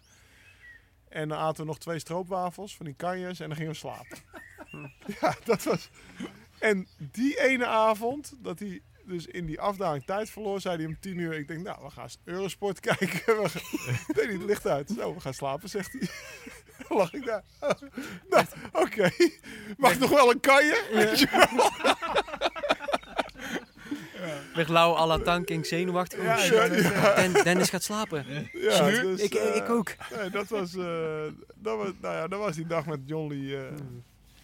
En ben jij iemand die, Sam, de geschiedenis van de Tour, ben je iemand die dat aangrijpt? Of is dat, nou ja, weet je, ik weet bijvoorbeeld Mathieu van der Poel, die kijkt geen koersen van zijn vader terug, hoorde ik op de podcast, hè? Vond ik wel mooi. Dus, ja, joh, dat weet ik allemaal niet, joh. Mountainbiken vind ik veel cooler. Hoe moeten we jou inschatten, zeg maar? Ik weet wel het een en ander, denk ik, ja. Maar ik ben ook geen wandelende wieler-encyclopedie. Nee. Maar ik heb er wel interesse voor. Hoe uitzicht dat dan? Is het een beetje YouTube, oude filmpjes terugkijken van Roach of van Le Mans? Ja. Of niet? Nou, vind ik lastig te zeggen. Maar ik denk, ja, dat soort dingen, als die sporadisch voorbij komen, dan pik ik daar wat op, ja. En Sporza heeft soms ook wel van die mooie retro's en zo. Ja. En wat ik wel heel cool vind om te zien, ja. Dus, maar wat ik zeg, niet overdreven. Nee. Er zit er eentje tegenover je, die is nogal van de YouTube. Ja, ik heb die, als je het hebt over Sportza en retro, er is er 1 nu uit, die 7 afleveringen, VDB. Ja. Oh ja, die ben ik nou bijvoorbeeld ook aan het kijken. Is dat goed of niet? Ja, ik ben nou bij aflevering 5 of 6 of zo, dat is echt wel heel indrukwekkend. Ja. Of ja, indrukwekkend, die, als heel je mooi. Toch, als je zegt, nou... Ik had het er ook met mijn verzorger over, die hier in Oudorp woont. Die zegt, in plaats van Netflix heb ik 7 avonden dat zitten kijken. Of dat was echt een serie die moest af, zeg maar. Fantastisch gemaakt. Ja, top. Echt super. Complimenten. Echt, ik vond het... Want er is een beetje bus over geweest, hè. Want de familie van VDB was volgens mij niet zo tevreden met die stem die hem insprak. Want ze hadden liever gehad dat die imitator van hem deed. Met wie hij op het laatst bij het café, bij het café zat. En dus ik was heel benieuwd van, maar het is echt, ja, ik vind het echt heel goed gemaakt. Het laatste boek is gewoon ruk, vind ik, maar dit is gewoon top. Ik geloof dat ik dat over het algemeen ook een van de mooiste televisie vind die dat er is. Dat wat Sportza vaak maakt, de kleedkamer. Ja. En dan ook die, wat ze nu dan, onlangs was dat met die mannen die, met Evans, Wiggins en die 4 mannen die in de... Ja, maar over Evans en Wiggins, hoe ze dat in elkaar zetten. En die Sammy Nering, die ook die docu's vaak maakt. Ik vind dat echt mooie televisie. De beelden zijn mooi, er zit rust in. Mooie muziek op de achtergrond, niet onbelangrijk. Ja. En zo'n Evans verhaal bijvoorbeeld. Over, dat opent echt je ogen bijna, weet je. En dan snap je echt dat die altijd die, weet je nog, die gast die had altijd zo'n bodyguard bij zich. Ja, die wilde nog wel eens om zich heen slaan. Wat een ingerende individualist dat was. Ik was ook wel blij dat ze Wiggins nog op beeld hadden gezet met die hond die in het water. Oh ja, inderdaad, ja. Voor de luisteraar, ze hadden wat sfeerbeelden van Wiggins die in zijn tuin of zo, of in een park vlakbij moet je echt kijken. Aan het lopen was en toen dat. En wat voor hond had hij ook alweer? Een soort... Sint-Bernard volgens mij. Echt een joekel van beesten. En ze gingen een beetje aan de rivierbedding lopen en die hond die flikkert erin en hij loopt een beetje cool terug. En dan komt erachter dat die hond wordt meegenomen door de stroming. Dus dan loopt hij zo terug. Zo. De grote Wiggins, weet je wel, wel een flinke stoere gast, maar die moest nog eventjes door zijn knieën om snel zijn hond aan zijn nek vallen. En dan komt het ergste, dan komt de hond uit het water, maar die gaat even zijn haren uitslaan, weet je wel. En dat is bij een Sint-Bernard niet te zuinig. Wiggins was nat. Zijn poten waren zwart van de modder. Hele mooie televisie, vind ik dat. Ja, absoluut. En slow television las ik laatst. En dat is het. Dat is echt indrukwekkend. Jongens, wordt het een indrukwekkende Tour? Dat is de vraag. Aan de vooravond. Lau. Ja, je hoort me al puffen. Ja. Dat is natuurlijk niet echt top favoriet, zeg maar. Dus volgens mij wordt het een hele open Tour. Maar ja, misschien ook wel heel spannend. Wat is een indrukwekkende tour, weet je? Toen, mijn eerste tour die ik echt gezien heb is met Fignon en Lamont. Dat het 8 seconden verschil was, zeg maar. Ja, dat was indrukwekkend. Dus ja. Ja, ik weet niet. Misschien dat we zoiets nu ook krijgen. Zo'n titanengevecht, zeg maar. Als we nou eens zeggen dat indrukwekkend is dat er tot de laatste dag strijd is. Dan ja, lijkt het me dat de kans dat het indrukwekkend wordt groot is. Omdat de twee grote zijn uitgevallen. En er ineens een blik van, nou, we hadden het er in de auto over, 7, 8, 9...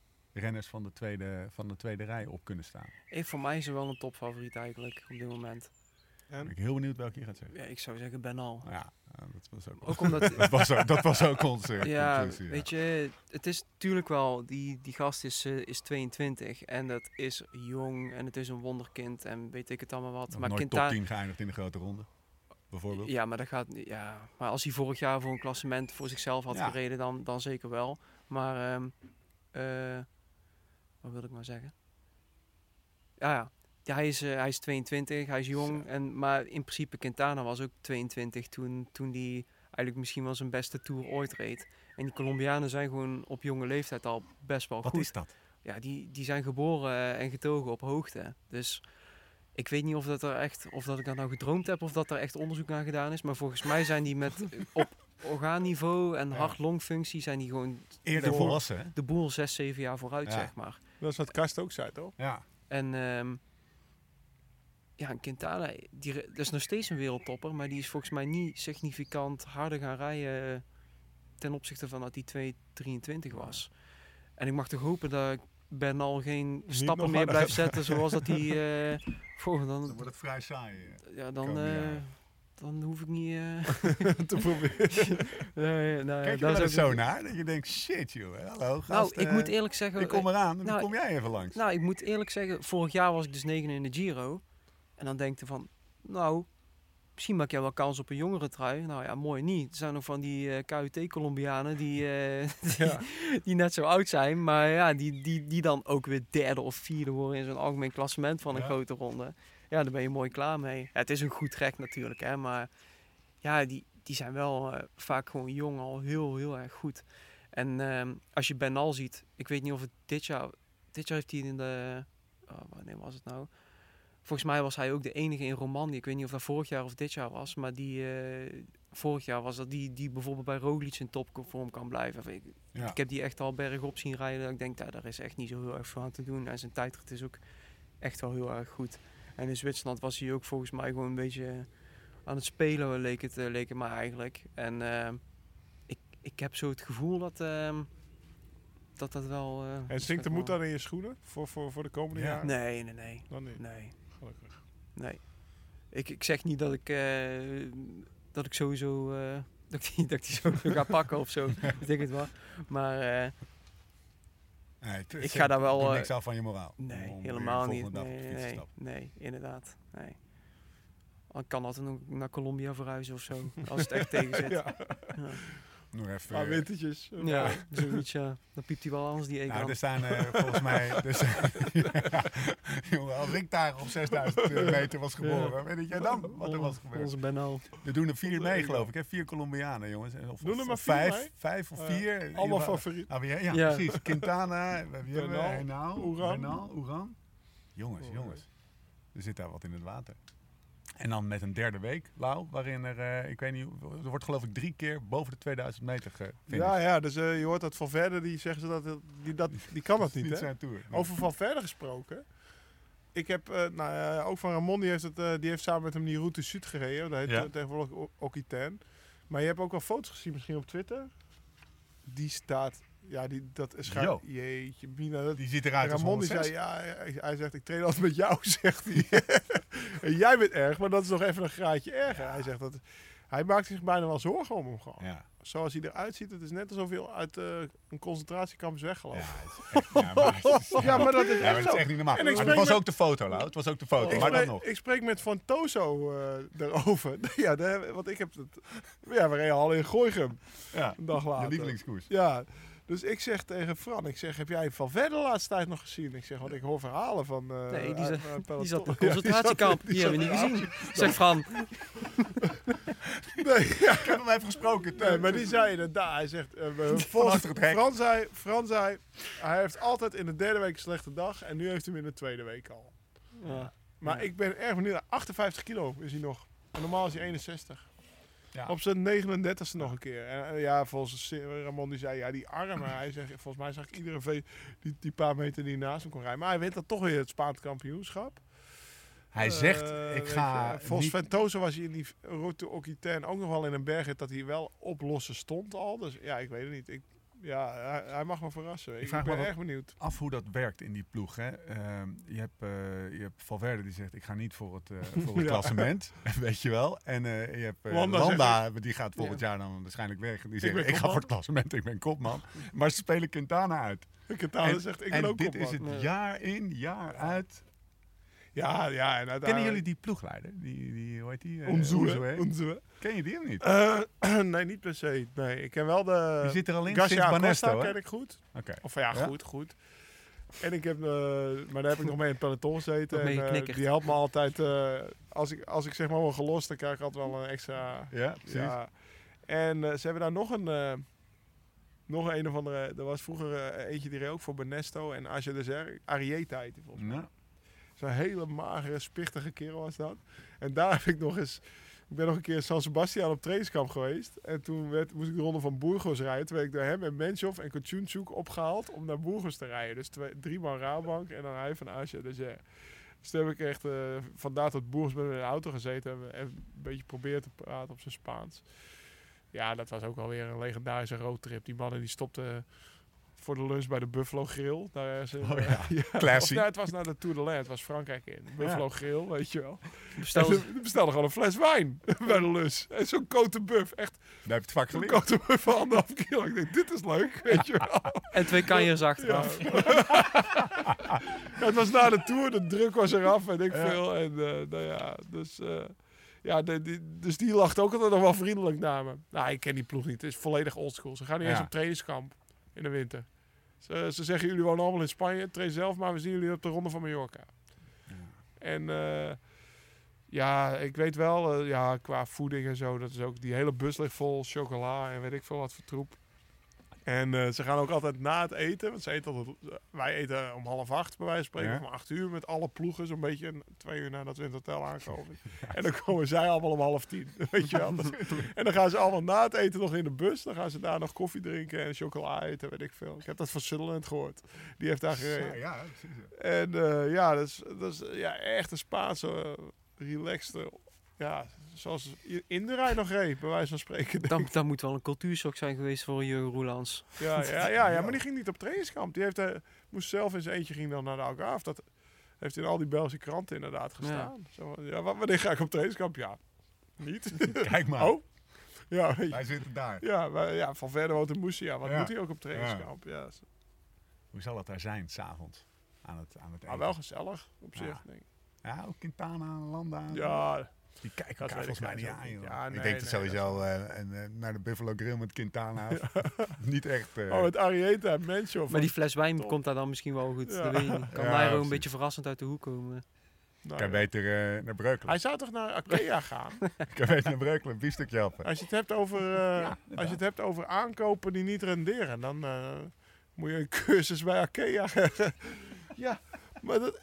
Nou ja, Barguil die wordt nu nationaal kampioen. Maar dat is het eerste wat hij in 2 jaar presteert. Ja. Ik vind het wel heel leuk voor hem dat hij bij wijze van spreken zo terug is vlak voor de Tour. Nou, ik vind Bram Welten op zich... Ja, die kan dan wel mooi zijn kansjes gaan en zo in bepaalde koers die dat zijn rijden. Die echt wel goed zijn, denk ik, voor hem. Maar maar ik heb het over grote aankopen die ze doen. Die veel geld kosten. Die dan, zoals Grijpel, Barguil, Quintana... Bram, het is onwijs. Ze rijden al die Coupe de France wedstrijden. Ik bedoel, voor Neo is dat top. Ja. Ik ben al met Barguil gereden. Dat is ook wel een aparte vogel, geloof ik. Ja. Nou, Fransen worden ze niet, hè? Een Franse kok. Ja, Franse zeker. Ja, echt. Wel een beetje hoge stem, weet je, heeft hij zo. Ja. Heb je nog wel eens aanvaring met hem gehad? Net zoals met Ramon, zeg maar? Ja, 1 keertje. Ja. Daar was je bij, trouwens, in de Ruta. een Ruta del Sol 2017 of zo, volgens mij. Wat was het dan? Ja, toen... wat was het? Toen reed hij zelf ook nog niet zo top. Eigenlijk waren we allebei niet zo heel erg goed. En toen kwam, volgens mij werd hij 15e. En ik kwam op de slotklim terug bij hem. En toen wilde ik voor hem op kop rijden. Maar dat was dan ook weer niet goed en weet ik het wat. En ik had te weinig voor hem betekend en ik werd zelf ook 18e. Want ik bleef ook gewoon vol doorrijden naar de finish. En ja, dat was niet... werd niet dat was niet blijven. Ja, you ride your own race, what the fuck. Maar zei hij dat dan meteen na? Want meestal zegt hij eerst 2 dagen niks. Nee, hij zei niks. Dus ik heb hem toen aangesproken. Zo van, yo gast, is er iets of zo? Want je kijkt me niet aan. Yes, yes. En toen zei hij dat dus, dat hij er niet van gediend was. En... maar toen was het op zijn Noord-Hollands eigenlijk direct uit de lucht. En daarna was het weer grappig hier rollen. Maar dat is inderdaad bij Warren. Ik heb het hetzelfde keer nog gehad. Dat hij 2 dagen niks tegen me zei. We waren rubies. Ik zeg, gast, vertel gewoon wat er is. Ja. Weet je. Maar had jij wat verkeerd gedaan? Ja, blijkbaar had ik... Ja, ik had hem lopen fucken ook op training of zo. Weet ik veel. Ja, die kan echt wel heel onvoorspelbaar best wel pinnig zijn. Maar ik moet wel zeggen, bijvoorbeeld nu... met mijn valpartij naar de Giro stuurt hij wel een berichtje. Bijvoorbeeld. Dus wij hebben wel... We zijn goed uit de strijd gekomen, Warren en ik. Ja, maar het is gewoon een haantje. Ja. Ja. Wat te zeggen, als hij kopman is en zijn knecht wordt 18e, vindt hij niet... En hij wordt zelf... Als hij zelf 2e wordt, had hij er niks van gezegd. Daar wat van. Ja. Maar als hij nu zelf ook slecht reed... Ja, en die dag won Thibaut Pinot volgens mij ook. Dus hij hielp ook niet mee, inderdaad. Ja. Maar het is... Ja, het is dat werkt. Goed bruggetje. Ja, maar ik vind het ergens wel mooi dat hij toch kampioen is geworden gisteren. Ja. En die emotie die eraf straalde bij hem. Vanuit niets, hè? Dat vond ik echt... Dat straalt... Daar vond ik echt wel. Maar ik was vandaag ook dat hij op het punt van stoppen gestaan heeft. Stond op wielerflits. Okay. Heb je wielerflits vandaag niet gecheckt voor de laatste feitjes? Ik was een podcast aan het voorbereiden. nee, dus het heeft echt wel diep bij hem gezeten dat hij zo slecht reed de afgelopen 2 jaar. Maar als je dan ook weer hoort dat ze Quintana willen aantrekken, bij wijze van, dan denk ik van ja, is dat nou zo slim? En dat is iemand aantrekken op hoop van zegen in plaats van vanaf onderaf aan opbouwen, zeg maar. Maar, Hoe gaan de Fransen het doen? Gaan die bezwijken onder de druk? Want we hebben Bardet en Pinot. Ik heb eigenlijk, als Pinot gezond is, heb ik daar echt een hoge pet van op. Mm-hmm. Ik vind die echt goed. Ja. En in Dauphiné zag ik ook een paar etappes...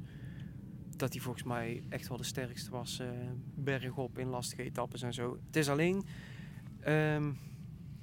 zijn tijdrit is een beetje iets minder geworden volgens mij. Ik kan me herinneren dat hij 2 of 3 jaar geleden Tom nog verslagen heeft. Bijvoorbeeld in Romandie in een echt lastige tijdrit. En dat is volgens mij iets minder een wapen nu van hem geworden. Tijdrit maar in deze Tour valt mee natuurlijk. Ja, dat klopt. Ja. Maar als hij gezond blijft en echt gewoon op top van zijn kunnen is... dan heb ik... Ja, schat ik die echt heel erg hoog in. Ja. Bardet? Ja, vind ik ook echt een topcoureur. Of ja, ook echt heel erg goed, maar... Alleen dit hele jaar zit hij er net tegenaan. Ja, dan schat ik Pinot, als die goed en gezond is, net iets hoger in. Maar onder wat voor druk staan deze gasten? Geen idee. Nee? Want het is echt, die gasten die hebben toch de hele Franse natie. Hangt er vanaf hoeveel zo'n L'Équipe lezen. Het is van de week op de voorpagina een heel groot stuk. Ik denk dat je daarop doelt. En kijk, als je de Tour rijdt en je rijdt in de buurt van Age de Serre, zeg maar. Dan hoor je alleen maar Romain. Dus die 2 gasten die worden gewoon geviseerd tot en met. Dus die staan, is ook net hoe je ermee omgaat. Een beetje, Robert stond ook bijvoorbeeld gigantisch onder druk van de hele natie in 2011 toen hij 2010 vijfde, Geesink. Ja, dat was ook dat werd ook heel veel. Dus dat is soms kan het wel inderdaad te veel worden. Maar bij Bardet heb ik het idee dat hij nog nooit echt bezweken is onder de druk. Dat is toch. Zou je dat weten? Hij heeft wel een Tour slecht gereden, wint hij wel op Alpe d'Huez nog, weet je. Thibaut Pinot die kan er echt helemaal doorheen zakken, zeg maar. Ja, maar het kan ook juist de trigger voor hem zijn geweest, weet je. Dat hij dacht van, alle gezeik en kritiek dat ik nou over me heen krijg. Ik raap me nog eens bij elkaar en ik snoei jullie allemaal de mond, weet je wel. Zo kan het ook werken. Ja. Maar dat is niet te onderschatten, denk ik inderdaad, Dat je... alles wat van buitenaf nog op je afkomt, als je je daar niet helemaal voor af kan sluiten of iets gevoeliger van bent, dan is dat... Maar hij legt zichzelf ook veel druk op. Ik heb gehoord, jij bent de ploegmaat van Jan Bakelands. Die was vorig jaar ploegmaat van Bardet. Heeft u wel eens verteld hoe maniacaal die met die voorbereiding bezig is? Ja. Nou, ik heb er wel eens iets van gehoord, maar de ins en outs niet. Ja, want ik hoorde het dan van Tom. Dat, ja, Bardet, dat is vanaf 2 maanden voor de Tour 0 wijntjes. 0, alleen maar op hoogte slaan. Dan is je weer 3 dagen in de Pyreneeën trainen. Dan weer in de Alpen. Die is nooit thuis. Die gaat altijd nog ritten verkennen of dit of dat. Dat is altijd uitgebalanceerd. Iedere die podcast die jullie met Naas hadden gedaan. Daar heb ik het ook gehoord. Ja, jullie, ik wijs op Jonne, de Roland Taren. Hè. En... Die podcast die heb ik dus geluisterd. En dan dat ik denk van, die jongen legt zichzelf ook zoveel druk op, weet je. Dat is... dan kan je het misschien beter iets relaxter aanpakken. Gun jezelf dat glaasje wijn na 5 uur trainen. En dan bij wijze van, hè, als je daar of dat hele toetje, parcours of dat, is voor hem gemaakt. Ja inderdaad. Maar ja, Jezus. Ja, het is ook voor Dumoulin gemaakt, bij wijze van spreken. Die is ook een klimmende tijd. Ja, dat was ook een van de beste klimmers, zeg maar. Met een goede tijdrit, weet je. Die zou de Tour ook aan moeten kunnen. Dus. Guys, Tourmalet, Izoard, Galibier, Iséran, Val Thorens, Tignes. Om maar eens even wat klimmen te noemen. Wat komt er als eerste bij je op, Lau? Qua grote klimmen. Wat ik nou hoorde, Iséran heb ik nog nooit gereden. Tignes ook niet. Dus dat zijn voor mij onbekende. Galibier, Izoard, Tourmalet. Allemaal lange klimmen, denk ik dan. En dat zijn wel waar ik van hou. Dus daarom dat de Tour denk ik ook zo goed bij mijn past ligt. Het is allemaal iets langer dan bijvoorbeeld in de Ronde van Spanje. Klimmen van een uur, weet je wel. Gewoon echt een uur klimmen. Het is niet, ik zit ook wel af te zien, maar... Waar ligt de mooie herinnering? Op welke klim? Ik zeg altijd, Tourmalet ben ik nog nooit gelost. Bewijs van. Dus Tourmalet heb ik altijd goed gereden. Dat is, ik heb wel zien staan in onze notitie. Wat is je lievelingsklim? Nou, als je dan deze klim opnoemt, de Tourmalet. Ja. Sta je nog steeds 5e trouwens. Hè? Zag ik even. Dat weet ik niet eens. Maar. En op de Madeleine sta je nog op kop volgens mij, jongen. Op de Madeleine ook. Die heb ik vorig jaar gepakt dan. Je had zo'n periode dat je op Strava... echt langer geleden al. Ja. Je heeft al oorlogen overleefd hoor, want de lavenier is er ook nog overheen gegaan, alles erop. Ik ben nog op naar beneden, naar boven, nu heeft de kom. Bleef maar gaan. Hij had al Strava toen het interweb nog niet eens bestond, dat klopt. Jongen. Niet normaal. Maar die mannen die hebben het allemaal wel geprobeerd. Niet gelukt, hè? Hey. Lekker. Staat de recordknop al aan?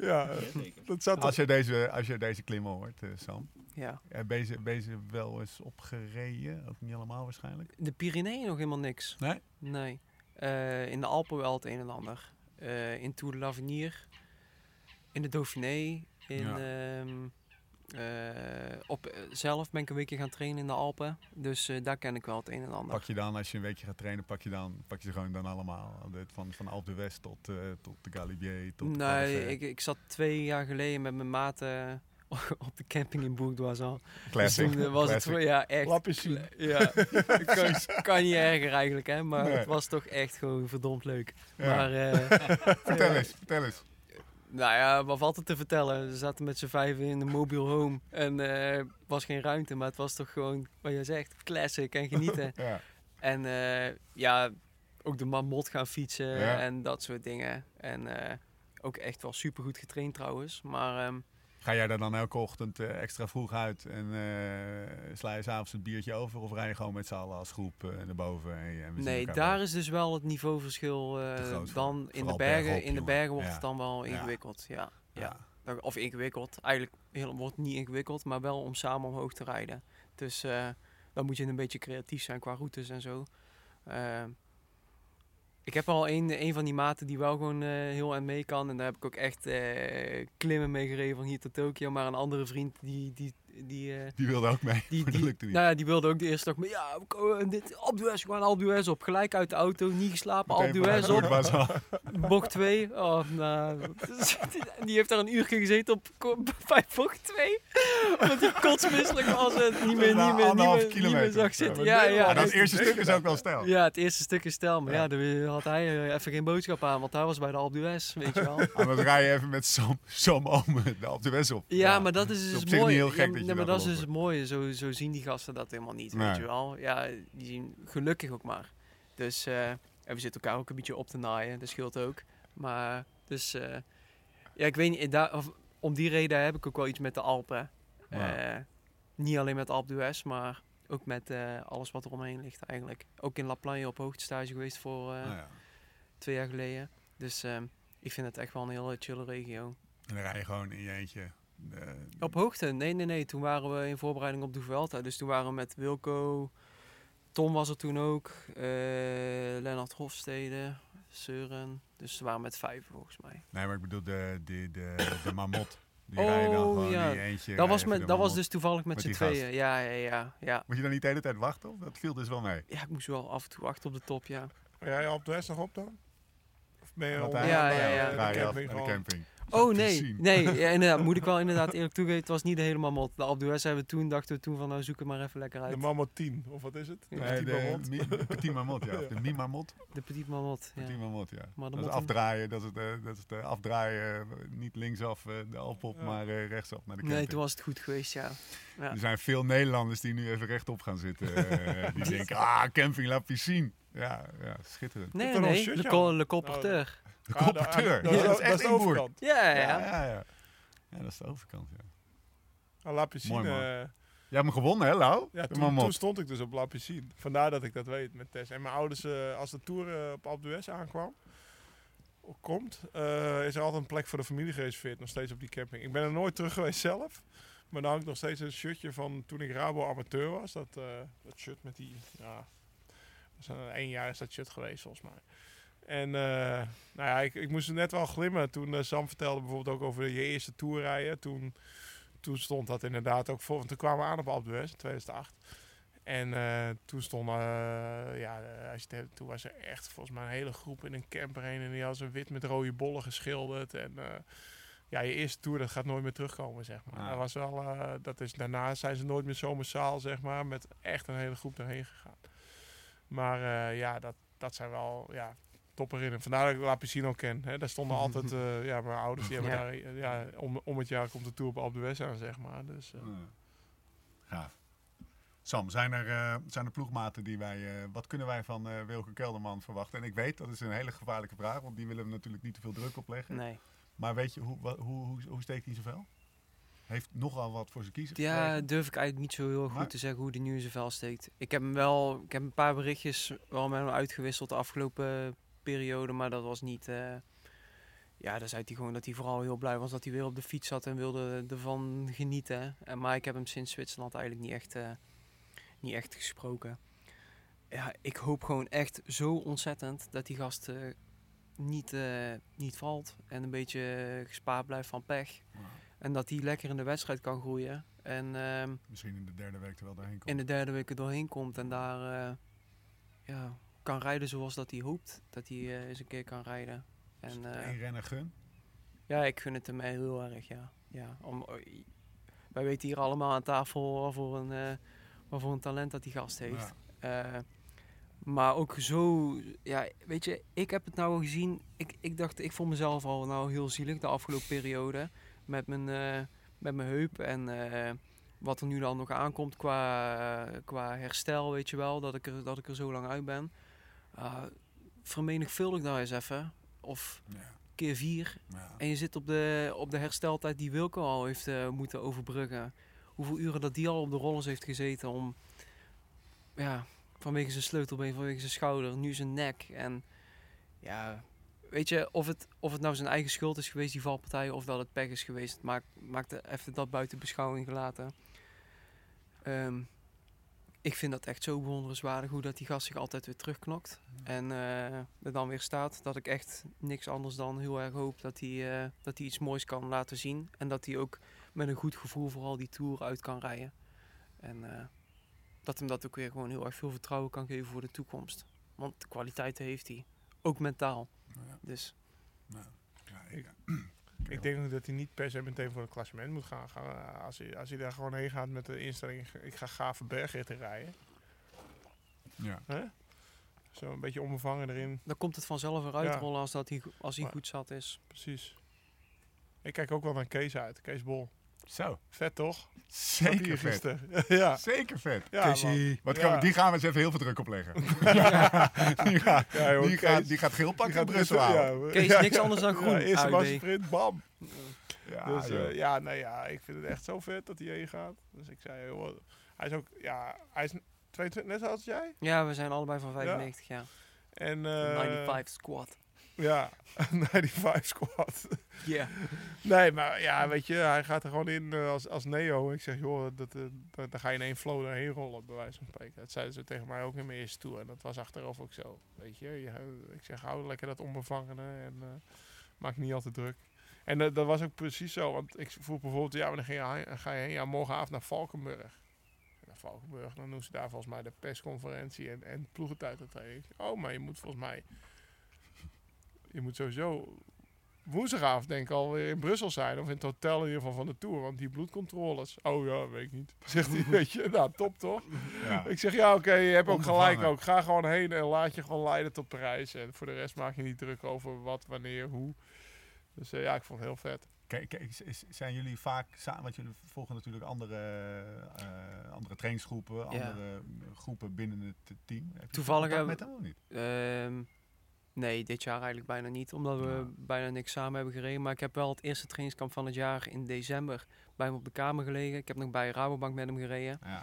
Dus wij kennen elkaar wel en wij komen ook wel goed overeen. Althans, ik geloof, ik mag Kees heel graag. Ja. Ja. Ja, ik weet niet of Kees mij mag, maar ik mag Kees. Wow.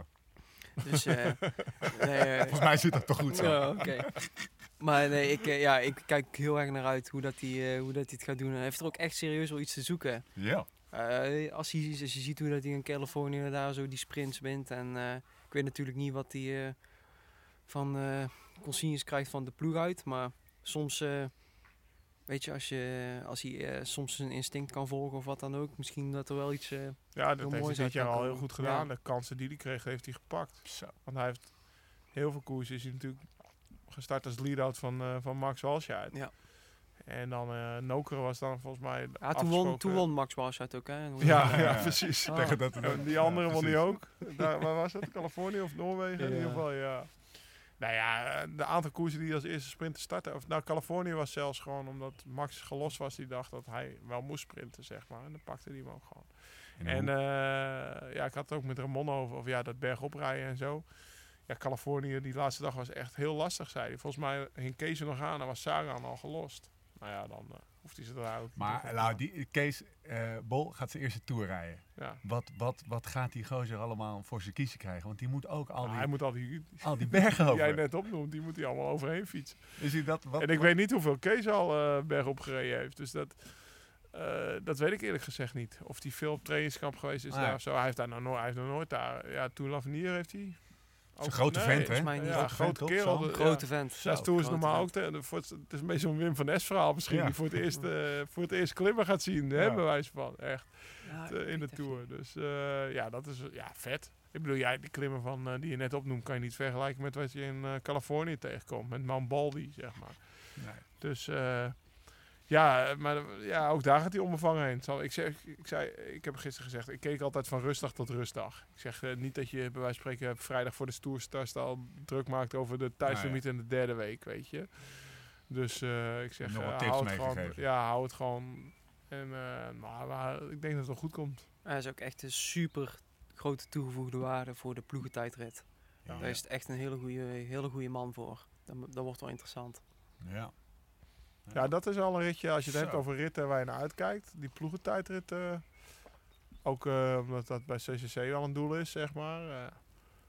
Dat wordt wel interessant om naar te kijken. Als je ziet welke ploeg... Ja, de Sky heeft een ploeg daar van hier Tokio. Maar ook Jumbo-Visma, volgens mij. Ja, dat wordt echt... Als je het hebt over titanenstrijd, dan... dat is wel... dat is... Vroeger had ik dat niet zo, dat ik dacht van, en dan keek je weer naar de US Postal mannen, weet je wel. Maar nu kijk ik wel echt uit, want dat zou ik wel graag zien. Materiaal, welke tactieken, hoe doen ze het? Dat is wel echt een dingetje aan het worden, ook nu weer in het wielrennen. En dat die laatste mannen weer in moet pikken in het wiel. En dan wordt 1 meter, 2 meter. En dan zitten daar met samenknepen billen voor de buis. Je voelt de pijn door de buis. Ja, dat is verschrikkelijk, jongen. We gaan er ook, en het is ook... visueel fantastisch, hè? Die gasten zo. Het is jammer dat pakken, het is jammer dat het geluid soms, niet helemaal meekrijgt. Soms ze de camera achter zo'n op het achterwiel hoor je dat. Die dichte wielen zo. Nicky vindt het super gaaf. Ja, Nicky's hashtag Speed on Wheels. Ja. Ja, dan heb je... Hij zegt, je kan zo hard gaan op eigen kracht. Dat is ongelooflijk met een ploeg. Ik ben er vorig jaar, werd ik ertussen gesmeten. Zo van, gaat Lau de Tour rijden in plaats van Wilco. Dat ging 15 kilometer vrij goed, maar daarna was het ook klaar. Maar dan, het was... Ik heb denk ik mijn mooiste en mijn verschrikkelijkste ervaring met een ploegentijdrit gehad. Nou, verschrikkelijk eigenlijk ook weer niet, maar... In Tirreno dit jaar, dat was de start, was helemaal vlak. Of de ploegentijd op zichzelf, de eerste etappe, helemaal vlak daar langs de kust. En ik was met alleen maar grote motoren. En dan heb ik denk dat ik 10 kilo lichter was, zeg maar, dan de ene zwaarste renner daar zo. Oh man, dan zit je zo af. Jij weet, ik moet dan ook 500 watt op kop trappen, weet je wel. En toen zakte ik af. Of had ik weer net mijn 10 seconden beurtje gedaan, 500 watt, zak af, roep Tom, Sam, je laat tempo zakken. Ik denk, laat het iets zakken. Ik zeg, dan maken we maar 510 van, hè. Ja. Zo, echt zo afgezien. Echt, want dat is ook iets mentaals dat je niet af wil geven en je verantwoordelijkheid mee wil dragen voor zo'n groep. Dus dat brengt, daardoor misschien wel iets te veel doet. Ja, dat brengt echt een extra dimensie met zich mee. Dat is heel, heel gek. En... het WK in Bergen. Dat is weer het andere voorbeeld. Daar ging een beetje meer op en af. Dus kwam ik ook iets beter tot mijn recht. Maar dan kom je dus... Als je dan als ploeg in een flow komt te zitten... En die snelheid die dat daarbij werkt... En dat je elkaar zo aanvoelt... Dat is echt super gaaf. Word je wereldkampioen, hè? Ja, dat is echt... gewoon de wereldkampioen aan tafel. Dat is echt... Nou ja, niet meer inmiddels. Maar, nee, oké, maar je hebt... maar dat is echt een van de vetste ervaringen geweest tot nu toe. Ja. Fantastisch mooie race. Nee, het was echt heel cool, ja. Ja, dus daar kijken we naar uit. Als je het hebt over rit waar we naar uitkijken. En Planche de Belleville. Ja. We hadden het er net aan de tafel over. Welke ritten kijken we eruit? Stond op je fotje. Ja, Planche de Belleville. Niks erg zo'n fotje. Ik ben benieuwd naar die steile... Kilometer eraan vastgeplakt. Ja. Met ik weet niet hoeveel, wat verstijgingspercentage. Nou, het is normaal al een rot ding, maar... Ja, dat laatste stukje is normaal gezien al 15% of zo. Ja. En daar gaan ze nu nog even wat gekker. Ja. Ja. Waarom ook niet, hè? Maar dat wordt ook een eerste showdown. Rit 6 al, geloof ik, uit mijn hoofd. Jij mag me corrigeren met je tourgids. Met je helikopter. Ja, mijn helikopter. Wil jij nog in die helikopter, Lau? Ja. Hey, jongens, laten we, als we dan die tour gaan afronden, laten we dan meteen maar even de pen erbij pakken. Wie gaan hem winnen? Sam? Ja, onze... Benal, Egan. Jody. Casicano. Ik zei Voelsang vorige keer, hè? Nou ja. Daar blijven we dan bij. Nou, laat ik dan maar voor Thomas gaan. Ah ja. 10 kilo te dik stond hij, maar... volgens mij is helemaal die gaat er gewoon zijn, hoor. Oh nee, volgens Eugène kan het niet.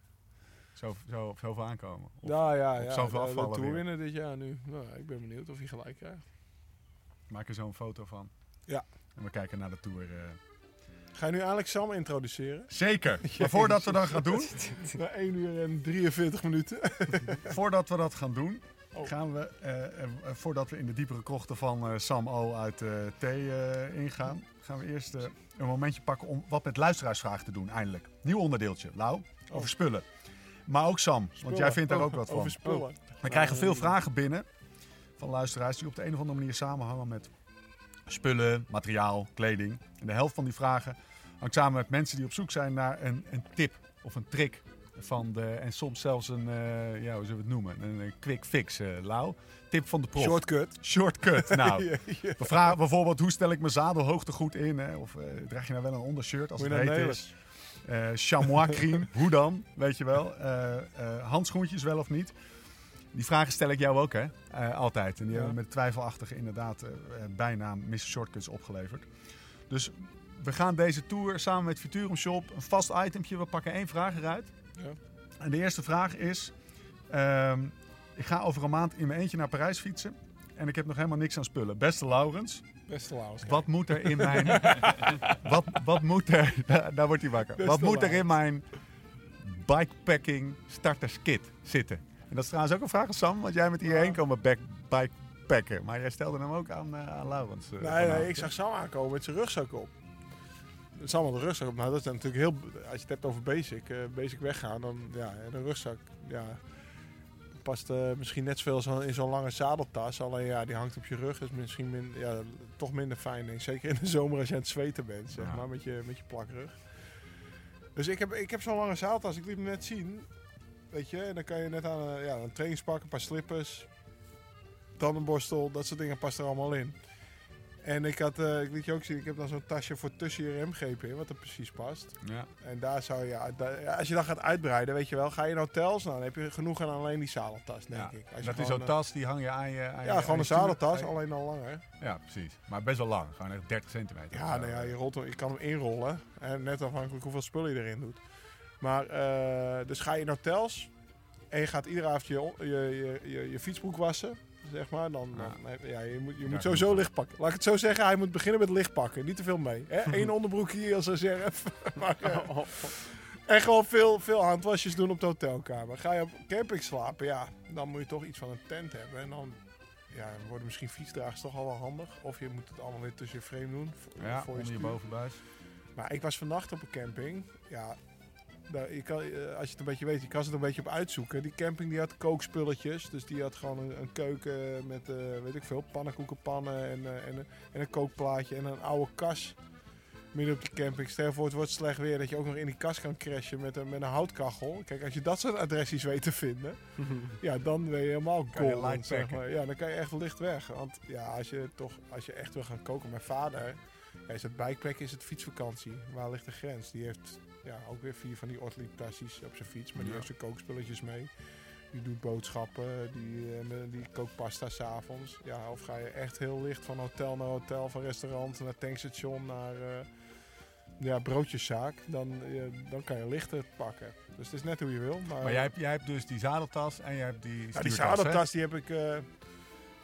Ik ben toen van Bonn op Bust. Ja. Daar heb ik hem voor aangeschaft. Dat ik al mijn spullen vanaf Amsterdam naar Bonn meekom, daar in een hotel kon crashen en de volgende dag met de trein terug.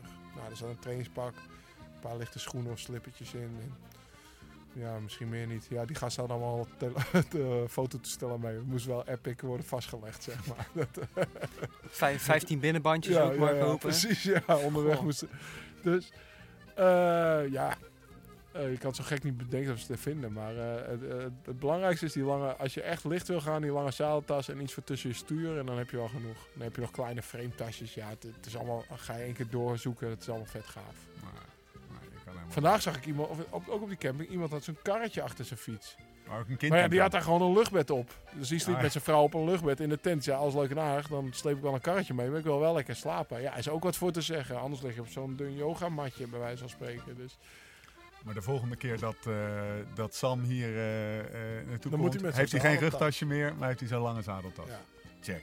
Nou, wil je nou meer weten? Wat er komt kijken bij bikepacking trips? Check dan even futurumshop.nl/liveslowridefast. Weet je wat hij zeker mee moet nemen? Zeg ik nou vast? Ik zei vast. Weet je wat hij zeker moet nemen? Een powerbank. Ja. In je tas? Ja. En dan met een kabeltje naar je... Nou, je hebt dus, als je het helemaal doorgaat, weet je... Maar ik heb een laatste artikel gelezen van Bas Rotgans. Ja. Dat is eentje van die Bonn op Bus gasten. Die zegt, in het begin moet je alles lenen. Ik weet niet of onze sponsor er zo blij mee is. Maar die had bijvoorbeeld zelfs zo'n naaf... wat een soort dynamootje was. En dan ging er een kabeltje door en dan kwam er een USB-stekker uit zijn... of een USB-poort uit zijn zadel of zijn stuurpen. En daar kon hij zijn telefoon in opladen. Dat soort dingen. Ja, het bestaat allemaal, weet je. Next level. Ik kan het zo gek niet bedenken. Wow. Maar daar moet ik me ook nog zo... maar ja, die rijdt ook, weet ik veel, door Mongolië 10 dagen zonder support. Ja, dat is niet naar Parijs. Bikepacking, dat is precies. Dat is... Next level bikepacking. Boom. Futurumshop.nl/liveslowridefast.com